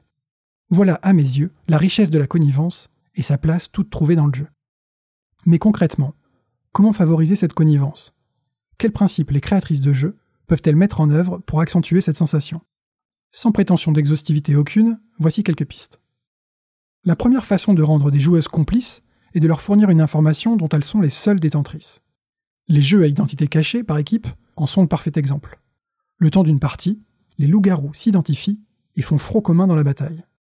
Dans cet exemple, la connivence s'appuie sur un secret coupable, à l'échelle du jeu en tout cas, et cette culpabilité renforce fortement le sentiment de connivence. Mais la complicité n'y est donc que partielle, puisque vécue par une partie des joueuses uniquement. Sans doute une des raisons pour lesquelles il est beaucoup moins drôle d'être simple villageois. Autre piste. Rien ne rapproche autant qu'un bon ennemi commun, n'est-ce pas? Pour favoriser la complicité, l'autrice de jeu peut donc dresser des obstacles communs aux joueuses. Je pense bien sûr au jeu coopératif, où l'obstacle est le jeu, et au jeu par équipe, où l'obstacle est l'autre équipe. Dans des cryptos, quelle jubilation tenter des rapprochements improbables que seuls nos partenaires peuvent justement décrypter grâce à ces mots que nous seuls voyons. Une autre façon de susciter la connivence est de permettre aux joueuses de faire référence à un socle de connaissances ou de souvenirs communs. Dans tous les jeux où il faut faire deviner un mot ou un personnage aux autres par exemple. Mais si, c'est la couleur préférée de maman. Une complicité qui est déjà présente, mais que le jeu révèle au grand jour. Ces deux meilleurs amis se répondent du tac au tac à tabou, se comprennent à demi-mot, sous les regards incrédules de leurs conjoints respectifs qui ne comprennent rien à ce qui est en train de se passer. À tel point que beaucoup de jeux de ce type interdisent désormais de faire référence à des informations connues seulement d'une partie des joueuses. Cette connivence de la vie réelle devient ainsi un support de la triche dans le jeu. A l'inverse, des jeux favorisent ce partage de vérités personnelles. Dans Farben ou Feelings, il s'agit de partager ses émotions ou ses souvenirs. Cette fois, le jeu devient le support d'une connivence qui doit dépasser le cadre de la partie de jeu et rapprocher les joueuses, même une fois la boîte refermée. Enfin, je citais le fabuleux exemple de Time's Up tout à l'heure. Certains jeux vont ainsi plus loin en faisant construire un référentiel commun aux joueuses au cours de la partie. Dans Phase de Book, cité par le pionfesseur, on construit ensemble le glossaire des monstres, une mise en commun pour la durée de la partie uniquement et qui n'appartient qu'à nous seuls. Autre exemple, l'éditeur Thorny Games, spécialisé dans les jeux sur le langage, a été jusqu'à proposer le jeu expérimental Signs, où les joueuses créent petit à petit leur propre langage des signes. Si on extrapole, toute partie de jeu est en réalité la construction d'un référentiel commun. L'historique des actions, les incidents de jeu, les surprises bonnes ou mauvaises forment un souvenir partagé uniquement des joueuses. Impossible, par exemple, de remplacer une joueuse au pied levé au milieu d'une partie sans perdre beaucoup de la saveur de ce qui se joue ici, puisqu'il manquera le sel de tout le passé de la partie en cours. En conclusion, toute partie de jeu est un petit moment privé, dont le souvenir restera partagé par toutes les joueuses, rendu ainsi complice de cet instant ludique. Le jeu est l'objet prétexte d'une connexion particulière entre ses participantes. Une connexion silencieuse, non explicite, mais reconnue par toutes. Ne s'arrêtant pas là, le jeu propose de multiples moyens pour renforcer encore cette mise en commun éphémère. La connivence ainsi engendrée est une émotion particulièrement plaisante et mémorable, car à la fois partagée et un peu mystérieuse. Pour que cette émotion existe, il faut que la joueuse s'investisse émotionnellement, et cela ne peut se faire qu'en toute confiance. C'est une des raisons pour laquelle les parties de jeu doivent être des endroits et moments sûrs, sans discrimination et sans jugement. On se retrouve le mois prochain pour parler d'une autre émotion sociétoludique. D'ici là, jouez bien et regardez vos partenaires de jeu dans le blanc des yeux.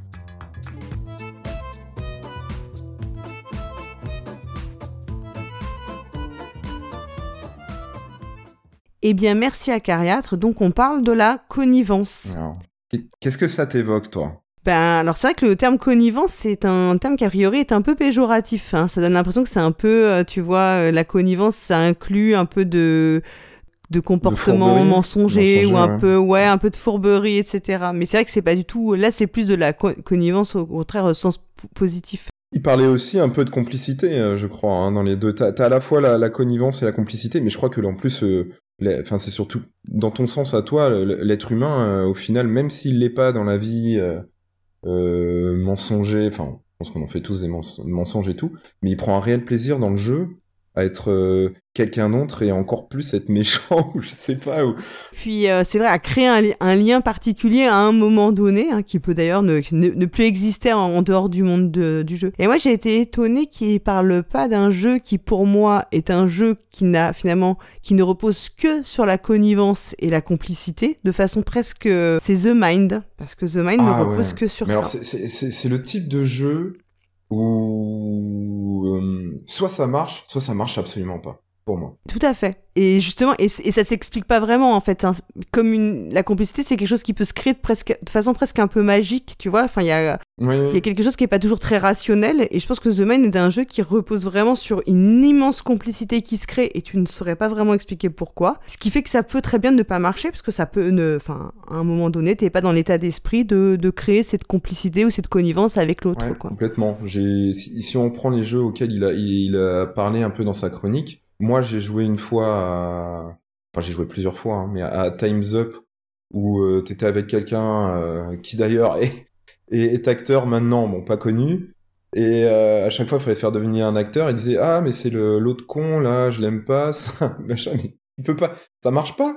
Bon, alors si c'est ta première partie, en plus, tu vas dire Mais c'est quoi ce jeu? C'est nul. Ou alors, t'as le, aussi l'exemple des, des loups-garous où tu peux faire une, euh, une partie mais absolument géniale. Moi j'en avais fait une avec euh, euh, des comédiens de théâtre. Et là c'était absolument fabuleux et, et la partie, je crois que c'était une de mes premières. Je me suis dit mais c'est mmh. génial ce jeu. Et après j'en avais animé une bien plus tard. Et les joueurs étaient. T'avais pas fait le même Bah non, effet, ouais. un peu comme dans aussi euh, mince celui d'après comment ça s'appelle où t'es un parrain là. Euh, Mafia. Ouais, Mafia des Cuba, voilà. Peut-être même pire pour Mafia des Cuba, mais euh, au loup-garou et là les gens ils étaient euh, parlaient pas du tout. Ou... Oui. Donc, ils voilà ils vont. Ils créaient rien, en fait, il y avait pas de complicité qui se créait entre les, Tout entre les joueurs. C'est pour ça que je trouve ce, ce genre de jeu est, est peut-être un peu euh, à la fois euh, dangereux et magique à la fois. Ouais, tout à fait. Ouais. C'est que ça fonctionne pas, c'est pas garanti que ça fonctionne et que ça marchera automatiquement et la avec tout le monde. des quoi. gens, pas les joueurs, en général nous qui adorons ça, ceux qui sont euh, qui jouent de manière occasionnelle, bah en fait tu leur fais jouer à un jeu comme ça et ça marche pas, ils y reviendront jamais, ils diront que c'est euh, comme ma femme, ils diront que c'est de la merde. Et alors, moi, je disais aussi qu'à un moment, à 4, il dit que bon, voilà, ça peut, la complicité, elle peut s'exprimer par un, un regard, un Ouais, sourire un clin d'œil, quelque chose. Et que quand tu joues bah, en jeu vidéo, c'est beaucoup plus, on est rivé sur l'écran et que ça va plus passer par la Tout parole. Mais moi, je trouve que c'est pas tout à fait vrai parce que dans les jeux vidéo maintenant, t'as quand même beaucoup la possibilité, avec ton avatar, de faire des signes Ah oui euh, visuels à tes coéquipiers, tu vois, par comme les danses de Fortnite Ouais. ou les célébrations de Dark Souls ou dans tous les MMO, tu peux faire des petites, euh, tu peux faire des coucous, tu peux faire des machins et où c'est euh, via l'intermédiaire de ton avatar, tu peux même interve- enfin in- interagir visuellement avec les, les autres joueurs. donc, je- moi euh, je suis nul en, en jeu vidéo, mais est-ce que ça te permet d'aller plus loin dans le jeu vidéo ou de gagner, euh, j'en sais rien, des, des choses Non, de- mais c'est vrai que ça, bah souvent c'est plus pour de la, quand tu joues en ligne en groupe, c'est plus pour, souvent c'est de la, pour célébrer, enfin quand t'as, tu vois, t'as, du réussi à vaincre entre- un boss. groupes. Et ça, crée- ouais, ça crée un petit, euh, on se reconnaît aussi à ça. Alors euh, souvent comme t'as des, c'est des trucs, enfin, qui sont pré, euh, préétablis. Enfin, tu, tu les as, souvent tu les débloques d'ailleurs. Et Ouais, puis, mais c'est pas, tu c'est pas toi qui tel, le euh, décris en fait, au final. Non, Donc, voilà, il- tu ouais. choisis de faire tel, tel acte et tout, mais après ça peut être un code dans ton équipe si ça, tu joues toujours avec les mêmes joueurs, tu vois, t'as une manière de célébrer particulière, un peu comme les joueurs de foot, tu vois, qui célèbrent euh, leur but d'une certaine manière. Donc, euh, comme quoi, il y a aussi une manière d'interagir, même si tu ne vois pas les gens dans, dans le jeu vidéo, quoi. Alors, on va continuer avec maintenant la chronique de Drew et Lana sur euh, le financement participatif. On les écoute pour ce nouvel épisode de Tomber dans le pledge. Bonjour, je suis Drew. Et moi Lana, et vous écoutez la chronique de Tomber dans le Pledge, une chronique qui vous explique le financement participatif.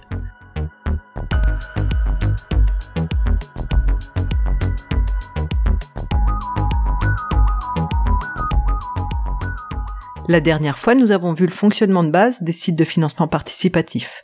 Et Drew, tu nous as dit que tu donnerais des astuces pour devenir un pledger aguerri. Alors mettons-nous en situation. Je vais sur un site, je repère un jeu qui me plaît, mais là je vois plein de combinaisons. Des jeux de base, versions de luxe, des sleeves, des pièces métal, des figurines. Tu peux nous expliquer?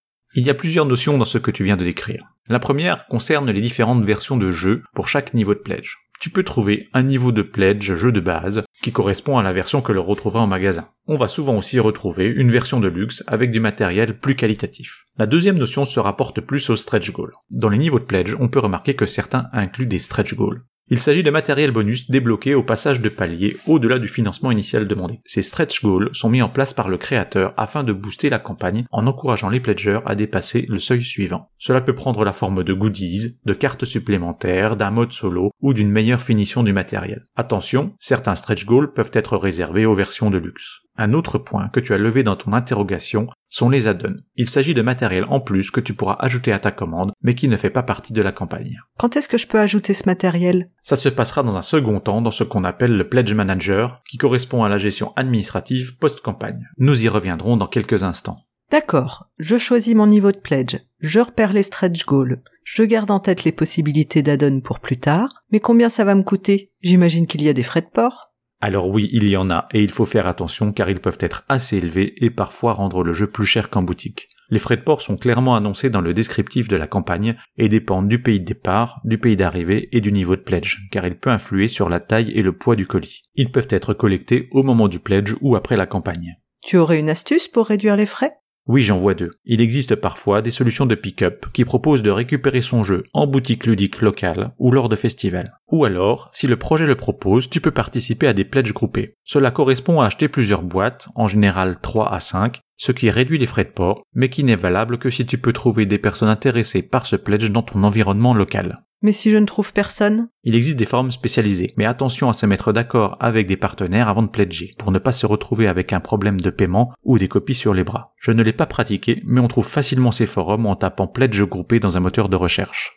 Si mon jeu vient des US, il y aura des frais pour payer en dollars? Il faut effectivement faire attention à la devise du projet, car même si nous sommes sur un site français, le paiement sera effectué dans la devise annoncée. Le site annonce une équivalence en euros au taux de change actuel, mais il faut aussi penser aux frais bancaires possibles liés à l'achat de devises. Certaines cartes bancaires permettent de réduire, voire d'annuler ces frais bancaires.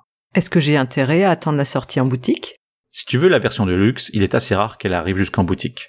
Sur du financement participatif, il n'y a pas de garantie que le projet sorte en boutique, surtout si c'est un projet étranger. Si cela se produit, il est possible que ça prenne plusieurs années le temps de la localisation. En revanche, si le créateur est un éditeur connu, il y a de bonnes chances pour que tu le retrouves en magasin ludique. Au niveau du prix, ce n'est pas une science exacte. Parfois, le prix boutique peut être plus intéressant et parfois non, surtout si tu prends en compte les frais de port. J'hésite toujours à me lancer. Sur un projet, si je le pledge, est-ce que je peux annuler?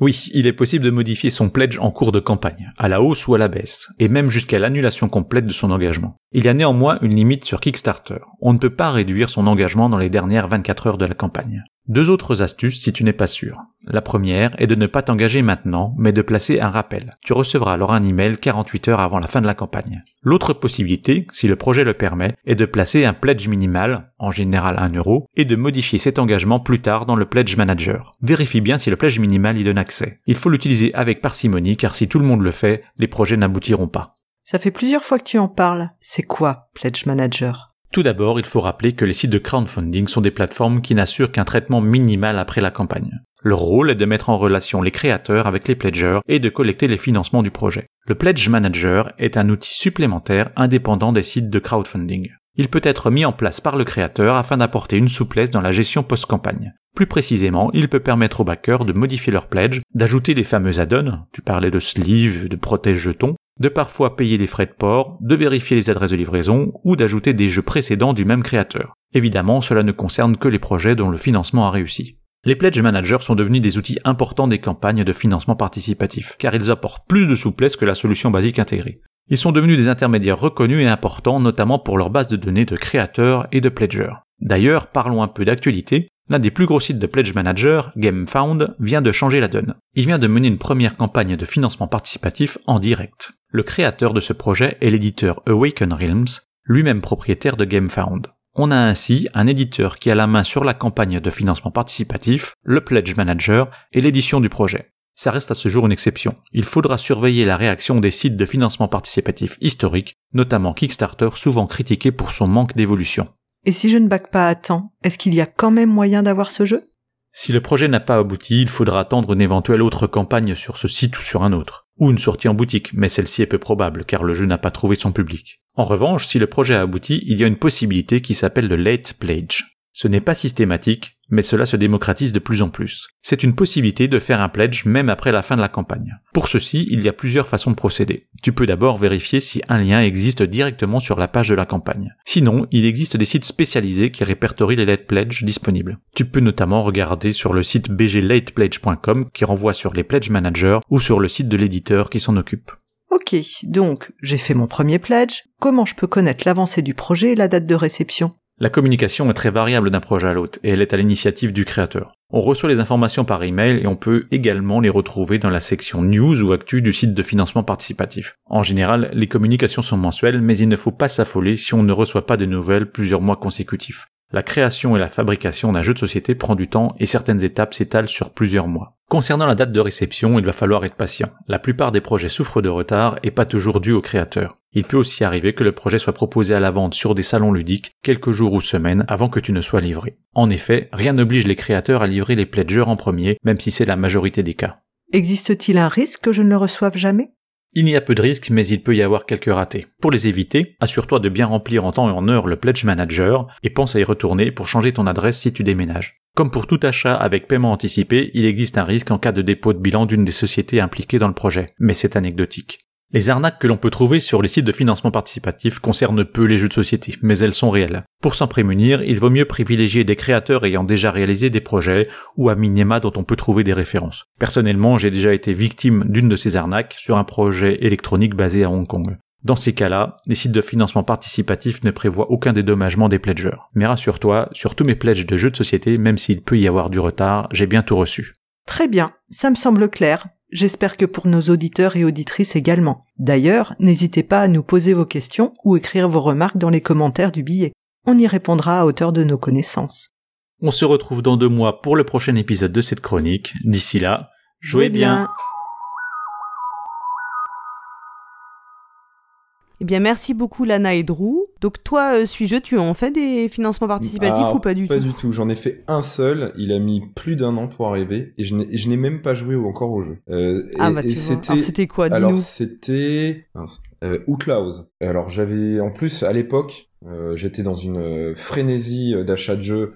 J'étais tellement pris par ça ou tellement fan que j'achetais les jeux même sans y avoir joué. Donc j'ai- j'avais juste vu la, la, la vidéo euh, Trick Track à l'époque de Outlaws euh, il y a très longtemps et ça m'avait donné Ou juste la boîte, Voilà, parfois la couverture qui te donne Ouais, envie. c'est vrai. J'ai j'ai encore euh, cette euh, un peu cette frénésie après avoir vu des vidéos ou, euh, ou des écoutes de podcasts euh, comme le nôtre ou, ou d'autres. Et mais maintenant j'ai cette barrière de de me dire je veux essayer avant parce que si ça, ça marche pas, j'ai tellement eu de de jeux que j'ai achetés où j'étais ultra déçu que je veux vraiment les essayer avant. Alors c'est pour ça, je suis pas très euh, Kickstarter, tout ça, non, ouais.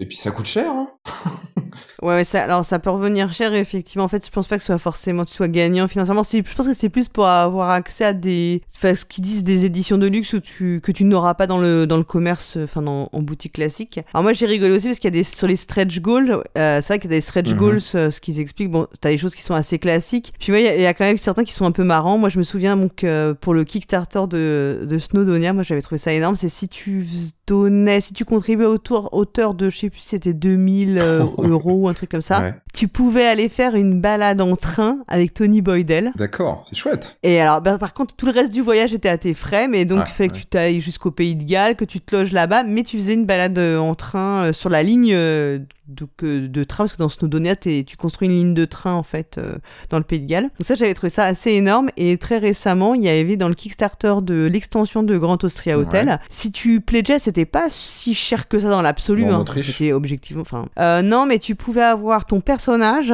t'as- tu envoyais ta photo et t'étais dessiné par Clemens Franz Wow. pour une carte. Voilà, et t'avais une carte de remerciement euh, personnalisée, signée par les auteurs du jeu. Moi, c'est mon jeu Ouais, préféré. je voulais le faire. Je n'ai pas comme une euh, conne parce qu'il n'y a pas d'autre mot. Bah, j'aurais dû le faire tout de suite, tu vois. D'accord. Et euh, en plus, j'adore Clément.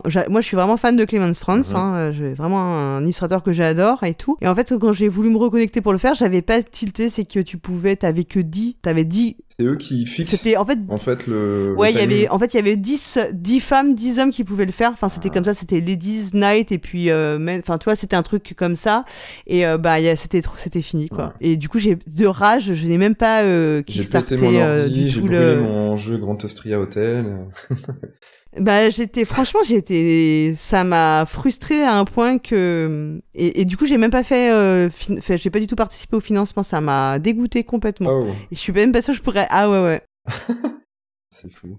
C'est mon petit moment, ma petite Et confidence. donc ça se fait de plus en plus du coup, euh, parce que moi je joue, je, comme je suis pas à Kickstarter ou quoi, ça se fait de plus en plus les stretch goals aussi originaux. Ouais, tu sais pas. Bah écoute, je sais pas, j'ai pas l'impression quand même. Hein. C'est une fois de temps en temps, je vois des trucs un petit peu plus, euh, un peu plus sexy, quoi, que euh, juste avoir les pièces en métal et puis. C'est un, bon. ouais, peu comme les, les concours euh, à la télé ou autre, ils te, ils te font euh, peut-être des, des choses qui vont, qui vont te, tellement te titiller que tu vas, tu vas même pas penser à l'argent et tu vas le faire parce que, parce que c'est, Mm. tellement exceptionnel que tu vas y participer quoi. C'est du marketing euh, vraiment euh, poussé. Les 2000 quoi. euros pour aller faire une balade en train, j'ai envie de te dire, bon, ça faisait un peu cher, mais c'est vrai que sur le, le truc, l'idée était sympa, quoi, dans l'absolu. Ouais, ça fait, ça fait cher, mais des, des gens, en fait, vont tellement être sensibles euh, à ça qu'ils vont même pas penser à l'argent, ils vont le faire, quoi. C'est du marketing poussé, comme je disais juste avant, qui est, qui est très efficace, quoi. Ah oui, oui, qui peut être très efficace, effectivement. T'imagines, là, quand tu t'es t'es- t'es tellement frustré de pas pouvoir le faire, alors que,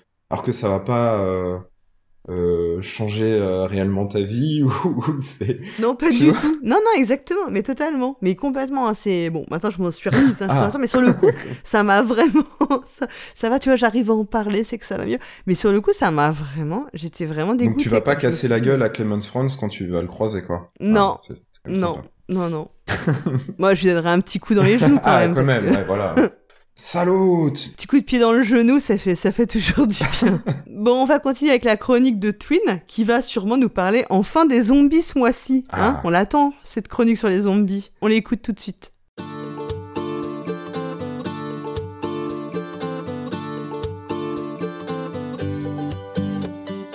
Bonjour, bienvenue dans la chronique Utopia. Je suis Twin et nous allons nous poser la question de ce qui rend intéressant certains sujets, certains thèmes dans les jeux de société. Pourquoi y a-t-il autant de jeux de zombies? Pourquoi aime-t-on jouer avec les tentacules de Lovecraft? Pourquoi est-ce qu'il y a autant de jeux qui se déroulent à la Renaissance? Tous ces sujets et bien d'autres seront abordés dans Utopia.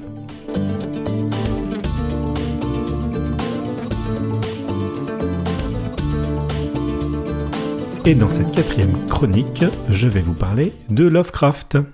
Alors d'abord, qui est Lovecraft? Lovecraft, c'est un romancier qui a écrit la plupart de ses romans et ses nouvelles dans le premier tiers du XXe siècle.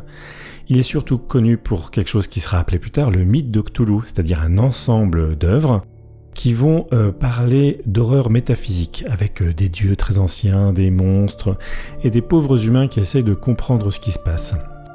Le point de départ de ces, romans et de ces nouvelles qui seront célèbres bien plus tard, c'est que euh, l'espèce humaine est une espèce mineure dans l'immensité du cosmos, qu'il y a bien d'autres entités pensantes, beaucoup plus puissantes ou beaucoup plus, ou en tout cas très différentes de l'espèce humaine, et que dans cette perspective, toutes les valeurs humaines sont négligeables. Euh, la démocratie, l'amour, euh, la filiation, le travail, la richesse, le capital, euh, les États-nations, etc.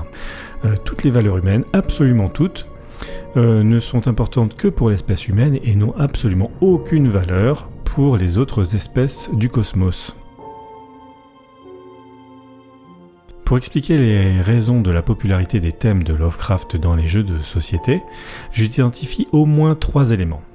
Le premier élément, c'est euh, la fascination que peut apporter cette horreur métaphysique. Euh, le deuxième élément, c'est le sentiment d'appartenance à un groupe de joueurs et de joueuses qui connaissent et qui ont ces références-là et qui permettent de s'identifier comme appartenant à la- au même groupe, à la même tribu. Et enfin, c'est la diversité euh, complètement euh, baroque et extrêmement riche que le panthéon et le bestiaire de Lovecraft permettent de- d'explorer. Alors, pour ce qui est du premier point, c'est-à-dire la fascination de l'horreur métaphysique, donc on rappelle, hein, c'est, l'horreur que sont censés découvrir les personnages de Lovecraft et pourquoi pas les personnages des jeux de société, quand ils vont découvrir que l'espèce humaine n'est pas la seule espèce pensante de l'univers, et qu'elle est somme toute très mineure, euh, et que toutes ces valeurs sont euh, absolument négligeables. Il est extrêmement complexe de créer ce sentiment d'horreur, hein, même dans des films ou dans des romans, très difficile à faire.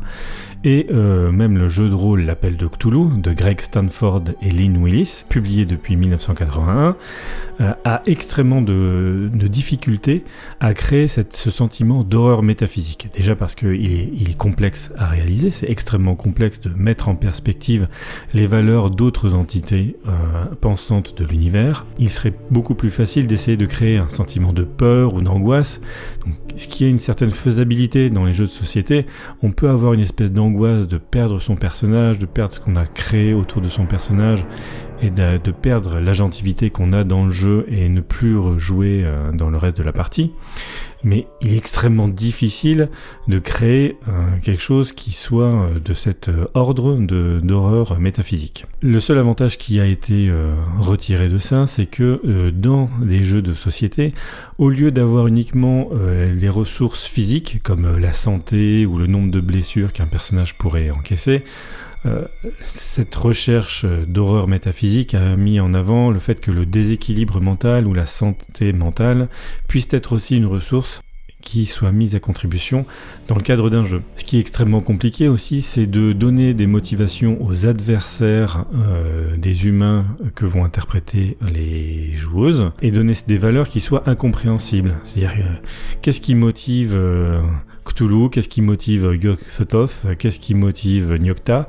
En fait, ce sont essentiellement des choses que les humains ne sont pas capable de comprendre. Et donc, modéliser ces motivations-là dans le cadre d'un jeu avec des objectifs, c'est extrêmement compliqué. Et d'ailleurs, la plupart du temps, ça, c'est un échec.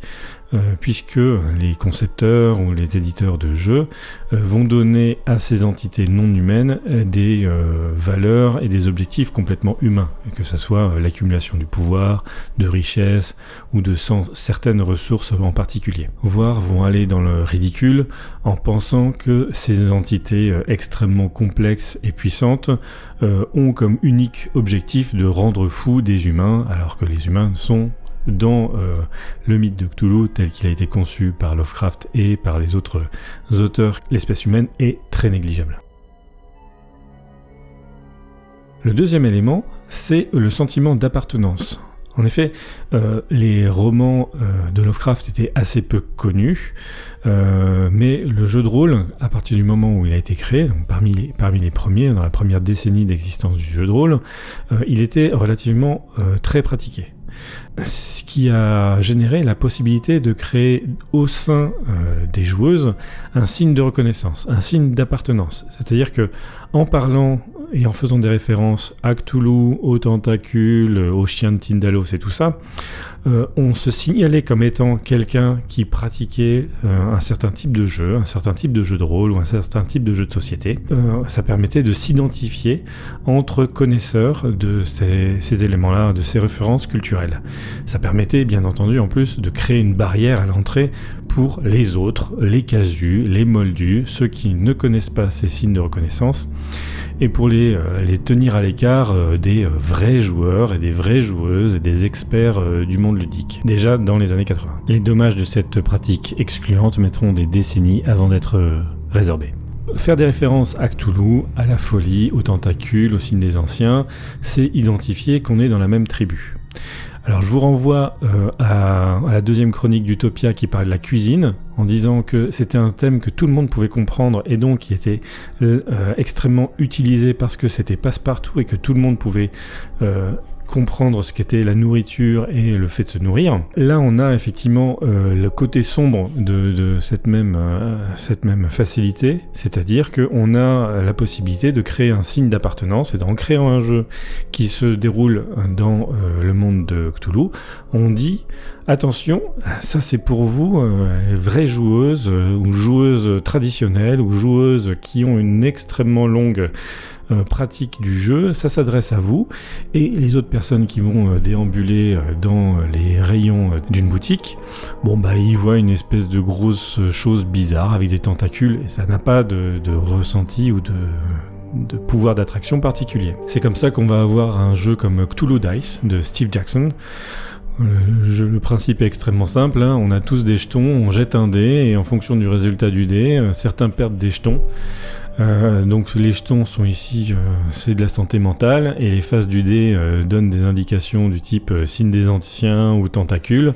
Donc on parle bien à cette tribu-là, mais dans le jeu, si on était des jardiniers avec des lapins qui viennent manger nos carottes, ce serait exactement la même chose. C'est aussi un moyen de décliner des jeux qui existent déjà et en faire des variantes pour les gamers ou juste pour alimenter les cadeaux pour geeks. C'est-à-dire que par exemple on va avoir comme ça Pandemic, le règne de Cthulhu, qui est une adaptation extrêmement fidèle du jeu euh, Pandémie de Matt Leacock et Chuck Yeager. Et au lieu de se battre contre des maladies, on va se battre contre des dieux très anciens, avec le petit twist que effectivement les dieux très anciens vont impliquer des règles différentes, alors que les maladies dans Pandémie ont toutes les mêmes propriétés. On aura aussi par exemple Lovecraft Letter de Senji Kanai, euh, qui est une transposition directe du jeu Love Letter, où la carte princesse est remplacée par une carte Cthulhu, les cartes gardes sont remplacées par des profonds, et les servantes par des signes des anciens. Étant donné la richesse du mythe de Cthulhu, ça donne la possibilité aussi de créer des extensions de manière quasiment infinie, ou de créer des goodies à un jeu qui existe déjà, euh, à partir de quasiment n'importe quel élément existant dans le mythe de Cthulhu, et faire ainsi une espèce de blague privée, une inside joke, qui permettent de faire un petit peu plaisir aux fans. Un élément important qu'on signale aussi, c'est que depuis 2007, euh, les écrits de Lovecraft sont libres de droit. Donc une partie du mythe de Cthulhu euh, est libre de droit. C'est pas le cas pour l'entièreté du livre du mythe de Cthulhu, puisque d'autres auteurs, comme par exemple Clark Ashton Smith ou euh, Brian Lumley, ont aussi écrit des livres dans ce, monde-là, et euh, leurs créations sont encore et sont encore soumis à la propriété intellectuelle. Je vais finir avec un petit exemple aussi de correspondance et de clins d'œil qui sont faits par euh, les autrices euh, de jeux de société euh, dans le monde de Cthulhu. Dans les premières versions du jeu de rôle L'appel de Cthulhu, pour vous aider à comprendre comment vous créez un personnage, il y avait une création d'un personnage qui était le personnage de Harvey Walters, un journaliste un peu mystique des années 30. Aujourd'hui, dans quasiment toutes les productions euh, récentes, Harvey Walters existe toujours, mais il est plus vieux, il est devenu professeur et il connaît extrêmement bien le mythe euh, de Cthulhu. Et on le retrouve comme ça dans euh, les différentes versions de Roar Arkham, que ça soit un jeu de plateau ou un jeu de cartes ou un jeu de dés. La troisième raison qui fait que le mythe de Cthulhu et Lovecraft sont fréquemment utilisés, c'est l'univers qui est très riche et très baroque. Donc en effet, le bestiaire, l'ensemble des entités, des créatures et des monstres qui sont créés par euh, Lovecraft, est extrêmement varié. Euh, il est très bizarre, il est surprenant. L'avantage aussi, c'est qu'il n'est pas choquant. Euh, il peut surprendre parce qu'il est humain, mais il n'est pas choquant au sens d'un tueur en série ou de quelqu'un qui serait particulièrement pervers ou déviant. On a comme ça les éléments du voyage stellaire qui sont illustrés par euh, la race des Migos. Voilà, c'est une espèce qui peut euh, voyager entre les différentes planètes et entre les différents systèmes stellaires sans avoir recours à des machines les chiens de Tindalos qui peuvent voyager dans le temps. Il y a des vers souterrains qui vivent sous la surface du sol, ce sont les Ctoniens. Il y a même des dolls qui sont des dévoreurs de réalité, qui aspirent toute la réalité des différentes euh, dimensions parallèles. Il y a d'autres espèces humaines, hein, entre guillemets, les ghouls, les profonds, qui, qui interrogent sur l'altérité euh, de l'espèce humaine. Et il y a aussi plein d'autres choses qui se basent sur les mythes anciens, les, les mythes inuits ou mayas ou païens, et qui les réinterprètent comme étant des manifestations d'entités extraterrestres. Cette richesse, on va notamment la retrouver dans tous les jeux qui sont dans la tradition de Horror à Arkham. Horror à Arkham euh, devient un, jeu de société très reconnu à partir de sa version, sa deuxième édition, la version de 2005 de Kevin Wilson et Richard Lonius. C'est un monde qui va être décliné aussi en jeu de cartes à collectionner, donc avec euh, Horror Arkham, le jeu de cartes évolutif de Nate French et Matthew Newman. Il y aura aussi euh, Les demeures de l'épouvante de Nicky Valence, euh, dont le nom fait une référence à un vieux supplément de jeu de rôle des années 80, donc là aussi on continue à faire le petit clin d'œil à ceux qui sachent. Et la déclinaison en jeu de dés, Le signe des anciens de Richard Lonius et encore Kevin Wilson. Alors on n'est pas du tout là dans l'exploration euh, de, l'horreur métaphysique, on est dans ce qu'on appelle les aventures pulp, c'est-à-dire euh, le monde tel qu'on pourrait l'illustrer dans euh, Indiana Jones ou The Librarian, ce qui est traduit par Flynn Carson en, français. les aventures de Benjamin Gates, c'est National Treasures en VO, ou euh, l'explorateur euh, Nathan Drake de Uncharted dans le jeu vidéo. L'intérêt de Lovecraft, c'est donc de, de, proposer une opposition qui est variée, une opposition stimulante, parfois un peu gore. C'est aussi, bien entendu, une opportunité économique importante de faire des extensions à foison, puisque le mythe de Cthulhu est quasiment infini. Donc le grand problème euh, par rapport à ces adaptations, ces simulations euh, de mythes de c'est la quasi-impossibilité de parler du sujet de fond qu'a exploré Lovecraft, c'est-à-dire l'horreur métaphysique. Et d'ailleurs la plupart du temps, on, trahit cette approche euh, de, de l'auteur en prêtant aux entités du mythe des motivations humaines, que ce soit le capitalisme, le contrôle de territoire, l'adoration, etc. Et ça appauvrit fortement euh, la force évocatrice du mythe. L'autre problème, c'est que quand euh, on fait à chaque fois euh, des extensions typées Cthulhu, euh, il y a une forme d'usure aussi qui fait que cette franchise perd de plus en plus de sa signification euh, et qu'il est d'autant plus compliqué pour euh, des gens qui veulent avoir une démarche créatrice extrêmement exigeante et ambitieuse de se démarquer dans ce bruit de fond constant. On peut noter aussi que au niveau du jeu de rôle, on continue d'explorer les possibilités quasiment infinies du mythe au-delà de, l'appel de quasiment tous les ans, il y a un nouveau jeu de rôle qui essaye d'explorer le monde de Cthulhu. Euh, avec par exemple Trail of Cthulhu de Kenneth Haidt qui met plus en, avant l'investigation quasi policière et la découverte des secrets euh, atroces, ou des, euh, créations plus spécifiques comme Lovecraftesque par exemple de Becky Hanninson et Josh Fox, Cthulhu Dark de Graham Walmsley ou Innommable de Christophe Buckley. Un point qui est aussi très important, c'est la richesse linguistique que Lovecraft utilise dans ses nouvelles, ce qui permet de créer des jeux de société dans lesquels on peut faire des phrases riches linguistiquement, et ça aussi ça fait partie du plaisir qu'on peut avoir à jouer dans ce monde-là. C'est un des seuls mondes où on peut écrire des phrases du type Les caquettements déments rebondissent sur les tombes impavides d'un cimetière indifférent La gueule insane de la créature indicible sointe d'un icor repoussant d'ignominie. Et c'est quand même très classe. Donc les trois explications de la popularité des thèmes du mythe de Cthulhu dans les jeux de société sont la fascination pour l'horreur métaphysique, euh, la capacité de faire un, un signe d'appartenance à un groupe particulier de joueuses, et la diversité riche et baroque du mythe de Cthulhu. C'était la quatrième chronique d'Utopia. Je vous donne rendez-vous le mois prochain pour parler d'un autre sujet. Nous nous demanderons pourquoi il y a autant de jeux avec des zombies. A bientôt et d'ici là, Jouez bien.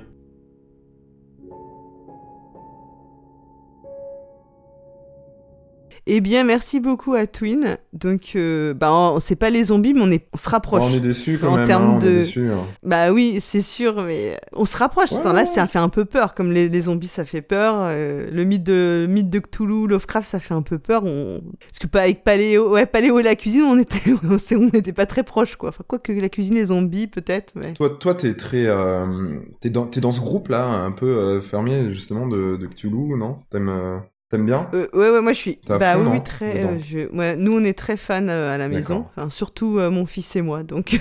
à vrai dire. Mais ma fille aussi, mais parce qu'elle, elle pense que Cthulhu est un peu Casimir. Enfin, ah, c'est pour ça qu'elle le voit forcément comme quelqu'un de méchant. Quoi. Ouais, elle le trouve plutôt rigolo, quoi. Donc. C'est vrai, d'accord. bah, ouais, elle a une petite peluche comme ça, et c'est vrai que finalement, il ressemble un peu à une sorte de Casimir, mais en vert au lieu de en, orange, quoi. Mais, mais moi, ouais, moi pas du tout. Je suis pas, je suis à part j'ai pas de j'ai jamais été euh, attiré ou je suis pas du tout euh, ouais. j'appartiens pas du tout à, ce groupe fermé. Ça parle pas à ton imaginaire euh, ben non pas du tout. J'ai jamais été initié d'ailleurs à cet endroit ou attiré. Mais ouais je pense que Peut-être que c'est oui. Euh, ouais, c'est vrai que c'est parce que aussi mon, ma, enfin mes parents aimaient beaucoup Lovecraft et que du ah, coup, voilà, il y a une transmission. Ça, se transmet un petit peu. Ouais, il y a un peu. de Ou alors ça vient de ton groupe d'amis peut-être qui qui t'initie à ça? Pas du tout, non. Mais c'était plus, mais ouais, mais moi c'était plutôt familial en fait. Bah, de toute façon tout ce qui est lié à la fantasy, science-fiction, moi j'ai, ma famille était assez déjà euh, fan, donc ça, c'était plus facile quoi après. Euh. Et du coup moi mes enfants, bah très. T'as pas le choix. Des choses qui. Tu regardes ça. oui, tu exactement, dis ça. pas le choix. Mais j'aime pas maman mais, mais je m'en fous. Et c'est vrai que le, ce qu'il expliquait, hein, c'est que le, le, mythe de Cthulhu en lui-même est tellement riche parce qu'il est beaucoup. Euh, enfin, il y a beaucoup d'autres. De, il y a bien sûr, il y a tout, il y a l'œuvre de Lovecraft, mais il y a eu beaucoup d'autres contributeurs. En réalité, ce qu'on appelle le mythe de Cthulhu, c'est beaucoup plus large que la simple œuvre de Lovecraft. Et euh, je pense que c'est ça aussi qui permet de créer du renouvellement. Enfin, cette sensation de renouvellement et de richesse mais, euh, mais très visiblement, il y a un échec pour le pour pouvoir créer quelque chose autour de ça, quoi. Ça a l'air d'être euh, très la, métaphysique qui est autour a l'air d'être très difficile à, à rendre. C'est-à-dire que tu vas leur rendre, comme il dit, euh, quelque euh, remettre, introduire des, choses humaines au sein de, choses qui sont pas. Euh, je pense que tu remets, bah c'est oui, c'est dur. C'est sûr que c'est. Je pense que c'est dur à concevoir. Enfin, l'être humain est tellement persuadé de son importance qu'il a l'importance la plus grande dans, tu vois, enfin, on est hmm. toujours, euh, enfin, on le voit bien dans la façon dont on traite euh, les autres espèces.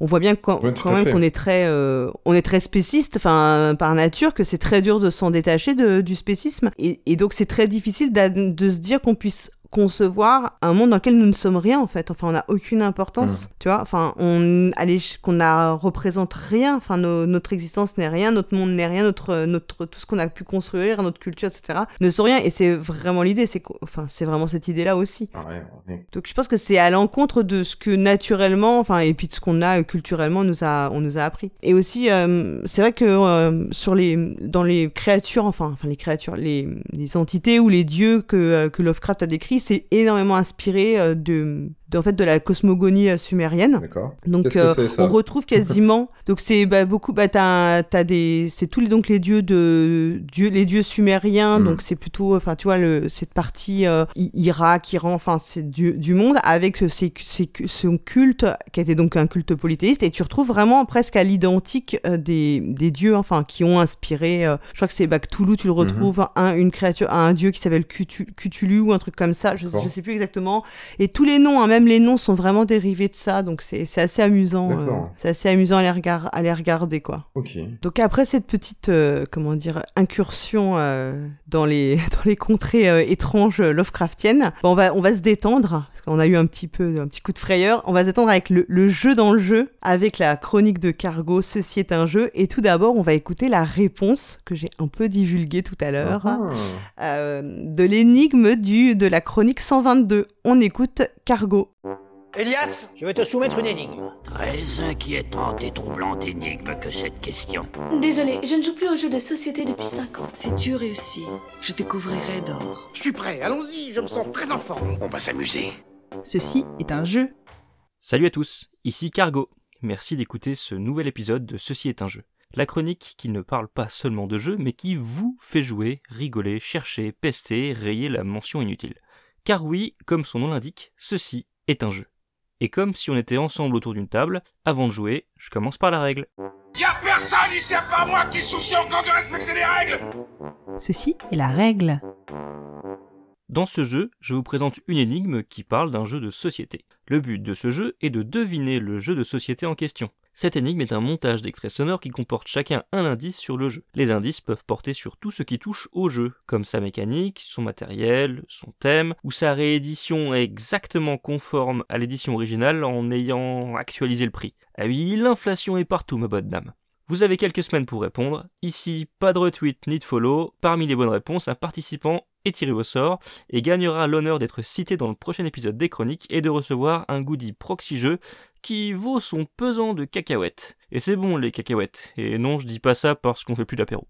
Enfin bref, maintenant que vous avez compris, passons maintenant à la réponse de la dernière énigme. C'est tout de suite, là, maintenant. Jingle. Jamais je n'aurais cru trouver une réponse au fond d'une bouteille. Ça ne vous empêchait pas de la chercher. Ceci est la réponse. Une fois n'est pas coutume, il y a eu pas mal de mauvaises réponses cette fois-ci et certains n'ont pas écouté l'indice de Twin et ma superbe imitation. Néanmoins, je vous remercie tous d'avoir participé. Le jeu à deviner était. Roulement de tambour. Inis. Le jeu Inis, en quelques mots, est un jeu d'affrontement et de contrôle de territoire à l'époque des Celtes anciens, quand histoire et mythologie ne faisaient qu'un.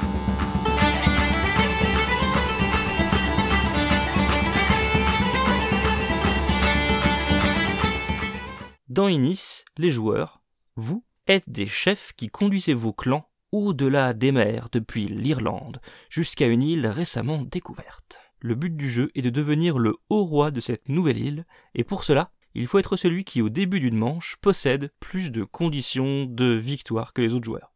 Commençons par le matériel. Chaque joueur possède 12 figurines à sa couleur, appelées des clans. Le plateau représente l'île que les joueurs vont tenter de conquérir. Elle n'est composée au début de la partie que de quelques tuiles modulables, mais plus la partie va progresser, plus les joueurs pourront l'explorer et faire grandir le plateau de jeu. Une manche se décompose en deux phases distinctes. La première est la phase dite d'assemblée, où on va effectuer, disons, la maintenance du jeu et le partage des cartes. Dans cette phase, on va commencer par déterminer le brain de la manche. Le brain, c'est le chef de la capitale, celui qui détient la majorité de clans dans le territoire où se trouve la capitale. Il aura quelques avantages non négligeables comme celui de commencer à jouer en premier ou de remporter la partie en cas d'égalité.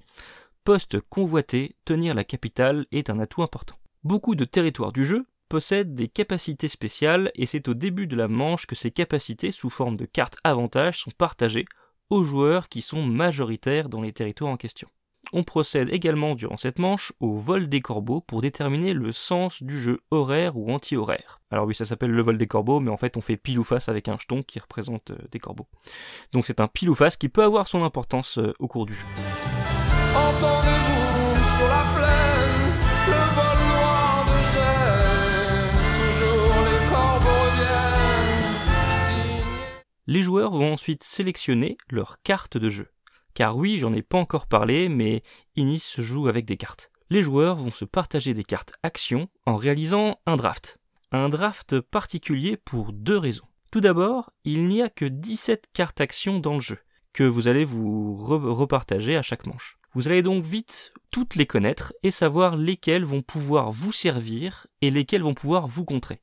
La deuxième raison, c'est que dans ce draft, vous n'excluez pas définitivement les cartes que vous choisissez. C'est-à-dire que les cartes que vous avez mises de côté peuvent finalement être échangées avec la main suivante pour une meilleure combinaison. D'ailleurs, fait intéressant, la règle elle-même utilise le mot draft. C'est assez rare pour être noté. Donc au final, les joueurs vont se partager toutes les cartes sauf une, écartée au hasard. Ils auront seulement 4 cartes en main, assez pour rendre le jeu simple, mais avec des choix cruciaux tout en restant un partage équitable. Eh ben moi je te présente Hervé et on partage à 3, 50-50. Mais bien sûr.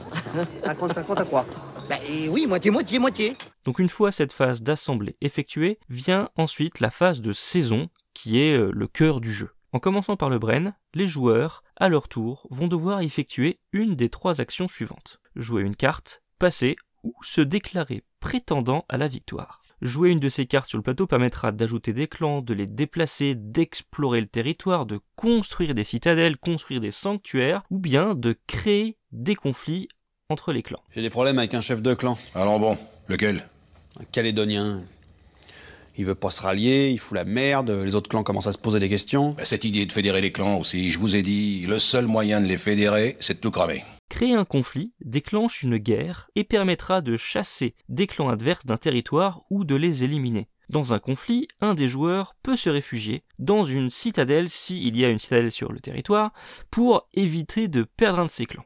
J'ai déjà connu maintes guerres, maître nain. Je sais comment défendre ma citadelle. Un conflit, finalement, c'est assez simple. Un joueur choisit un adversaire sur le territoire en conflit. Le joueur attaqué doit soit perdre un clan, ou bien perdre une carte action. Alors c'est dommage, quand je l'ai déjà dit, on n'en a que 4 cartes à chaque manche. À la place d'attaquer, vous avez le droit de fuir le combat, en tant que fin stratège ou quoi que vous êtes, ou bien de jouer des cartes dites récits épiques qui sont un peu plus balèzes pour faire couiner ses adversaires. Le conflit peut prendre fin si tous les joueurs sont d'accord pour arrêter les frais, ou bien soit lorsque un joueur n'a plus personne à combattre. Au bout de la vallée, on entendait le son d'une corne d'un chef ennemi qui rappelait toute sa horde. Avait-il compris qu'on lutterait même en enfer? Et car la tribu de Dana appartenait à cette terre Les guerriers repartaient, je ne comprenais pas tout le chemin qu'ils avaient fait pour en arriver là. Quand mon regard se posa tout autour de moi, j'étais le seul debout de la tribu, voilà pourquoi. Petit aparté, il va bien cet indice-là car non seulement il colle bien avec le jeu, j'aurais même pu mettre un extrait beaucoup plus long, mais en plus, les enfants de Dana sont une carte du jeu, car toutes les cartes récits épiques font référence à des légendes celtiques irlandaises présentes dans le livre de règles. Donc revenons à la phase de jeu. Soit vous jouez une carte et vous faites euh, l'action qui est décrite dessus, soit vous passez, soit si vous détenez une ou plusieurs conditions de victoire, vous pouvez vous déclarer prétendant à la victoire, et ainsi rendre cela euh, public. Pas de coup en traître possible. Les autres joueurs auront donc la possibilité, s'il leur reste assez de, bah, cartes, s'ils ont assez de, moyens de vous contrer, donc justement de vous empêcher d'accéder au trône. Les conditions de victoire sont au nombre de 3. Contrôler au moins 6 clans adverses, être présent sur au moins 6 sanctuaires ou être présent dans 6 territoires du jeu. Au cours du jeu, les joueurs pourront obtenir des tuiles appelées exploits, qui vont permettre de compléter des conditions de victoire. Les exploits vont ainsi rendre la victoire plus facile à obtenir. T'ont-ils arrêté Pour mettre fin à mes exploits Qu'est-ce que tu as fait? L'amour, avec préméditation la manche ne prend fin que lorsque tous les joueurs ont passé consécutivement. Il est donc tout à fait possible de temporiser afin de laisser les autres dépenser leurs cartes pour venir les tabasser lorsqu'ils sont vulnérables sans aucun moyen de défense. La partie prend fin lorsque, au début d'une manche, un prétendant a plus de conditions de victoire que les autres. La réponse était donc Inis, je me répète, un jeu d'affrontement et de contrôle de territoire à l'époque des Celtes anciens quand histoire et mythologie ne faisaient qu'un. Inis est un jeu de Christian Martinez pour 2 à 4 joueurs de 14 ans et plus pour des parties de 60 minutes environ. Il est illustré par Jim Fitzpatrick et Dimitri Bielak et édité chez Matago depuis 2016. Et on passe maintenant au tirage au sort. Et donc cette bonne réponse, bah oui, c'était Inis. Alors tu vois, on a, à Proxision, on est quand même fourbe parce que on a foutu une chronique sur le même jeu. Comme ça, les auditeurs se sont dit non, ils ne ouais, pas fait ça. Alors ils se sont dit bah c'est forcément un autre jeu la réponse. tu vois comme on est. Oh là là, on est. On est tordu quand même. Hein. Ah ouais, en fait c'est du double kissing, je sais pas comment on t'appelle ça. Mais on ose des choses, euh, voilà, tu vois, on est, on ouais, est nous, on, on ose des trucs. Et d'autres, ils osent pas, et ben nous on le fait. Nous on met la barre très très haut maintenant pour les, pour les. Donc méfiez-vous là pour la prochaine. Et du coup on va écouter la, la. Alors oui, on va faire le tirage au sort d'abord. Donc on va faire le tirage au sort. Nous avons eu 9 bonnes réponses qui ont été triées aléatoirement. Je vais ouvrir le fichier magique et toi tu vas euh, me donner de façon également aléatoire. Euh, tu vas euh, faire rouler ton dé à 9 faces. C'est moi qui gagne. je sais pas comment tu un numéro, il me faut un numéro entre 1 et 9. Alors, je vais te dire le 6. Eh bien, le 6, c'est Michel Dijon. Michel Dijon qui a gagné. Bravo à toi, Michel. Donc, tu n'as pas gagné un autographe de Tata Suzanne, euh, mais un goodies proxy et donc Cargo prendra contact avec toi pour, euh, bah, pour te, t'envoyer, le, t'envoyer ce goodies. Et du coup, maintenant, on va écouter la nouvelle, euh, la nouvelle énigme, celle de, de donc à trouver pour d'ici le 14 février, je crois que c'est ce qu'il a, ce qu'il a donné comme date limite. On l'écoute. Quelle est la vitesse de croisière d'une hirondelle lorsqu'elle n'a aucune charge Que voulez-vous dire Une hirondelle africaine ou une hirondelle européenne? Ceci est l'énigme. Prêt pour un nouveau défi? On range Inis et on sort une autre boîte. On monte le son et on se retrouve juste après.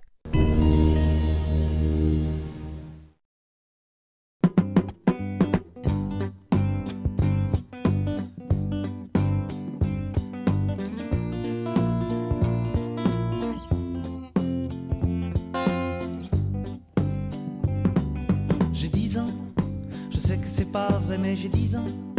Laissez-moi rêver que j'ai 10 ans. Vous êtes le seul à ignorer que vous possédez ici une autorité morale et une influence personnelle peu commune. Je ne suis pas le connard qu'on assassine. Je suis celui qu'on paye. Êtes-vous aveugle au point de ne pas voir ce que je suis vraiment? Il est venu le temps des cathédrales.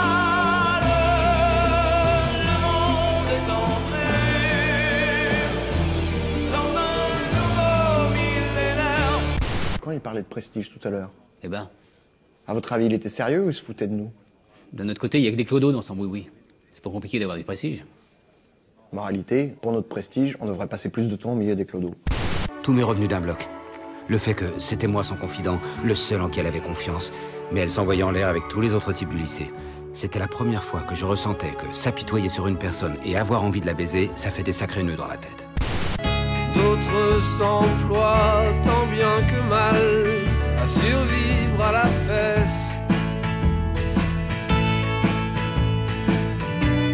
Aime ton prochain comme toi-même. Mais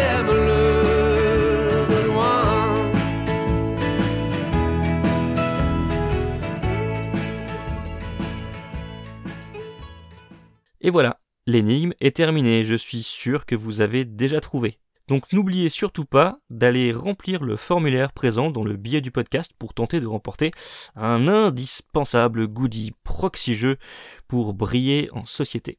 Vous avez jusqu'au 14 février 2021 pour me faire parvenir votre réponse. 14 février, euh, de quoi vous abstenir de chercher un cadeau en plus. C'est parfait ça. Quant à moi, je vous retrouve le mois prochain. Et d'ici là, jouez bien. Tout ce que j'avais à vous dire, maintenant vous pouvez remettre votre messe. Tu remballes ton matos et tes gugus, ou bien je débarque et je te mets une grosse raclée. Hasta la vista, baby. Alors merci beaucoup Cargo. Je sais pas si toi t'as trouvé ce jeu ou pas du tout. Alors, Inis, j'avais trouvé le mois dernier, mais alors là, pas du tout. Non, moi non plus, j'ai pas trouvé. Mais je... suis de plus en plus Mais oui, nul moi pour Alors trouver moi les j'étais super fort quand j'étais plus jeune, et maintenant je, je deviens de plus en plus nul. Mais moi, au tout début des chroniques de Cargo, j'étais super forte et j'ai fait une régression assez lamentable. donc maintenant, je, n'ose même plus, euh, tu vois, euh, être entré dans la compétition. tellement et, moi, c'est dans n'importe quel domaine. Avant, en blind test, euh, la musique, je, trouvais au bout de deux secondes. C'est lamentable. Je... Mm. C'est peut-être notre âge qui nous trahit maintenant, je ne sais pas. Mais non, mais normalement, quand tu, plus tu vieillis, plus tu deviens plus érudit, alors je comprends pas.